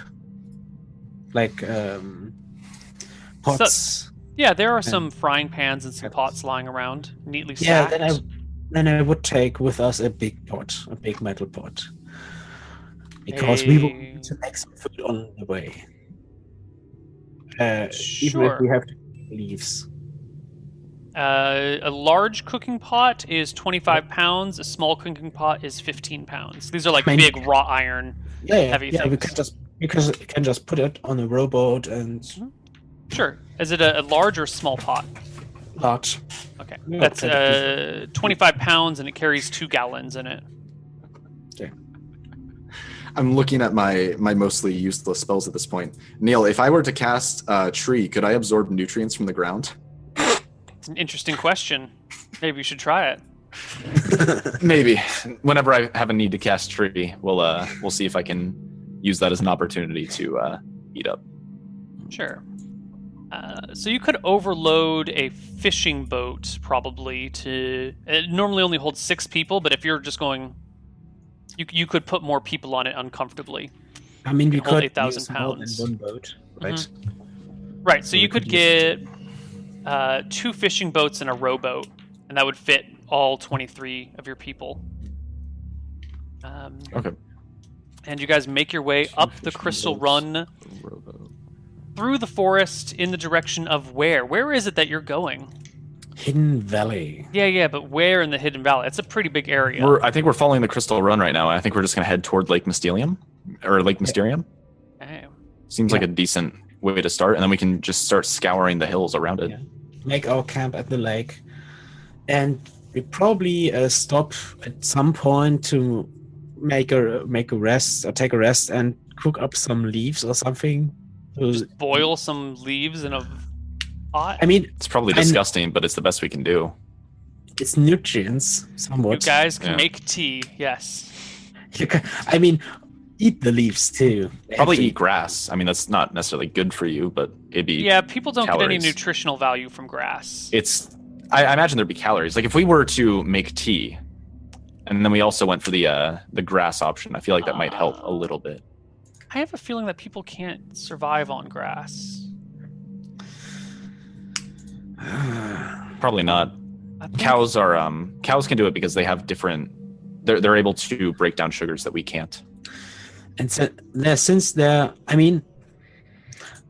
are there any plants around that are edible? Mm-mm. You say plants are nothing. Yeah, there's nothing edible around.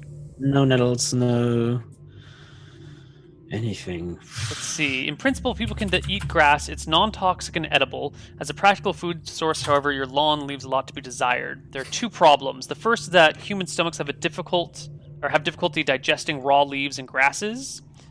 Animals such as cows, on the other hand, have a specialized stomach with 4 chambers to aid in the digestion. Aside from the digestion issues, the second problem is grass as a food source is the mastication. Your dentist would not be pleased. Grass contains a lot of silica, an abrasive quality which wears down teeth. Okay. I mean, it's not really. So it's not luxury, but it's also raw is not the problem because we are cooking the grass or leaves or whatever we are boiling it. Yeah, we are boiling it. I mean, it's pretty miserable, but I feel like it's better than nothing. Yeah. Okay. I mean, I guess Van does the I have a cooking proficiency, Neil. I think Van can find the best possible way to cook these grasses and leaves. You know, with your cooking proficiency, that nobody eats grass, but you guys can do your best. All right. If people can complain, but we do not have anything else. There are probably no fish in the river, so. You guys make your way up the Crystal Run with your 2 fishing boats and 1 rowboat in tow. Is there anything in particular you would like to say or do? To Van, did we explain exactly? What did Van tell them about the mission? Everything? Or? I think I mentioned that we're going down to try and find a way home in the Shadow Mountains. You probably explained that there's like what happened to us seems so similar to what happened to the people who vanished near the Shadow Mountains that he imagines whatever caused this must be near there. And that he's going to try and go to where the problem likely started to try and find a way to reverse it. Mm. And I think he'll keep it somewhat vague, but say mostly that to people. I think we're probably going to end a little early today. I don't think... Right. I think if we got into anything, it would take too long, and I want to consider this area a little bit more carefully before launching into things. Sure. So why don't we wrap up? I know it's like 25 minutes early, which is quite a bit for us, but I think this is better in the long run if we break now. Okay. So let's kill the semi-creepy music, and let's do experience. So you guys get experience for discovering a new realm. Okay. That's worth some experience on its own. You fought. There was combat. You fought two gargoyles. Two ghosts. Two gargoyles. For them. No, we're not doing. We're not doing. We're doing 2.0, so we're not doing rules as written. So we're not doing the spell levels or the hit die XP. Are you doing clever idea XP still? Yeah, I'm just gonna do the normal way I calculate XP for every other campaign. Okay. Are you using your XP generator then? Because not exactly. Don't worry about it. I'm just using. I'm making XP the same way I do for my other stuff. It'll be fine. Okay. I just mean because the classes, especially warriors, are balanced towards hit dice XP, and they level extremely slowly otherwise. We're going to do the normal 2.0 thing that we always do with everything else. You get more XP doing 2.0 than you do doing base 2E, so I'd say it probably balances out. Okay. Like, how do you think Georg hit level 9? Yeah, you guys are just going to be getting the same experience from now on, rather than having slightly individualized things. It's all going to be flat. I actually did like that whole individual XP. It kept everything very what's the word for it? Very open. Like it was very, God, I can't think of the word for it. Like everything was very out in the open for the players to see. They knew exactly what they were getting XP for. Mm-hmm. I like that system. All right. So you fought 2 gargoyles, which are pretty cool critters to fight. Let me just look at their stat block again. Gar. Not gargantuas. Those haven't come around yet. Gargoyle. Here we go. Let's see. And you fought the one, which is probably worth maybe this. And then there were a bunch of weird shadowy thingies that you...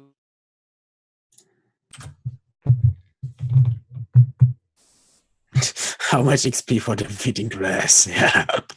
I liked how much XP does Van get for defeating a level 6 ranger? We destroyed the creatures, some of them, one of them, and presumably 2 that entered us. Van committed Sudoku just to kill one of those things. Sudoku. So let's give experience for discovering a new area, this Shadow Realm. Experience for discovering, for figuring out that there's a, it's not quite the same, right? Though the whole you plant 2 different trees grow from the same seed idea. Mm-hmm. Experience for the gargoyles, for the creatures that attacked you, the one creature that you fought off by hand, for dealing with the shadows in some way, maybe, maybe not. There's something going on there, but you've learned some interesting things. And getting all the people to safety and all that jazz. Let's divide it by 2. Each of you brings home 2,400 experience. Okay. 2,400. Role-playing or recapture experience? Do we do it? That all just gets molded into this. Oh, okay. Yeah, you'll just get one big fat number at the end of the session. 2640. Okay. How much again? 2,400. 2,400. I'm up to 95,000. Woo! I'm up to 42,328. Okay. Well, I think that is all we have for today. We'll be playing next week, which I think we're going to do the same time. Are we just going to be doing Saturdays from now on? Is that good? For everyone? Yeah, that's good for me. Good for me too. Yep. Cool. So then we'll see you guys in 6 days and 20 hours from this moment for the next episode of Hardcore Heroes Other Side. Yep. Discussion thread is going up right now. Working on that as we speak. Oh, that'll be interesting. All right. Any final words before we take off for the day? That doesn't sound like it. Yeah, no, not for me. All right. We'll see you guys on the other side. Bye-bye.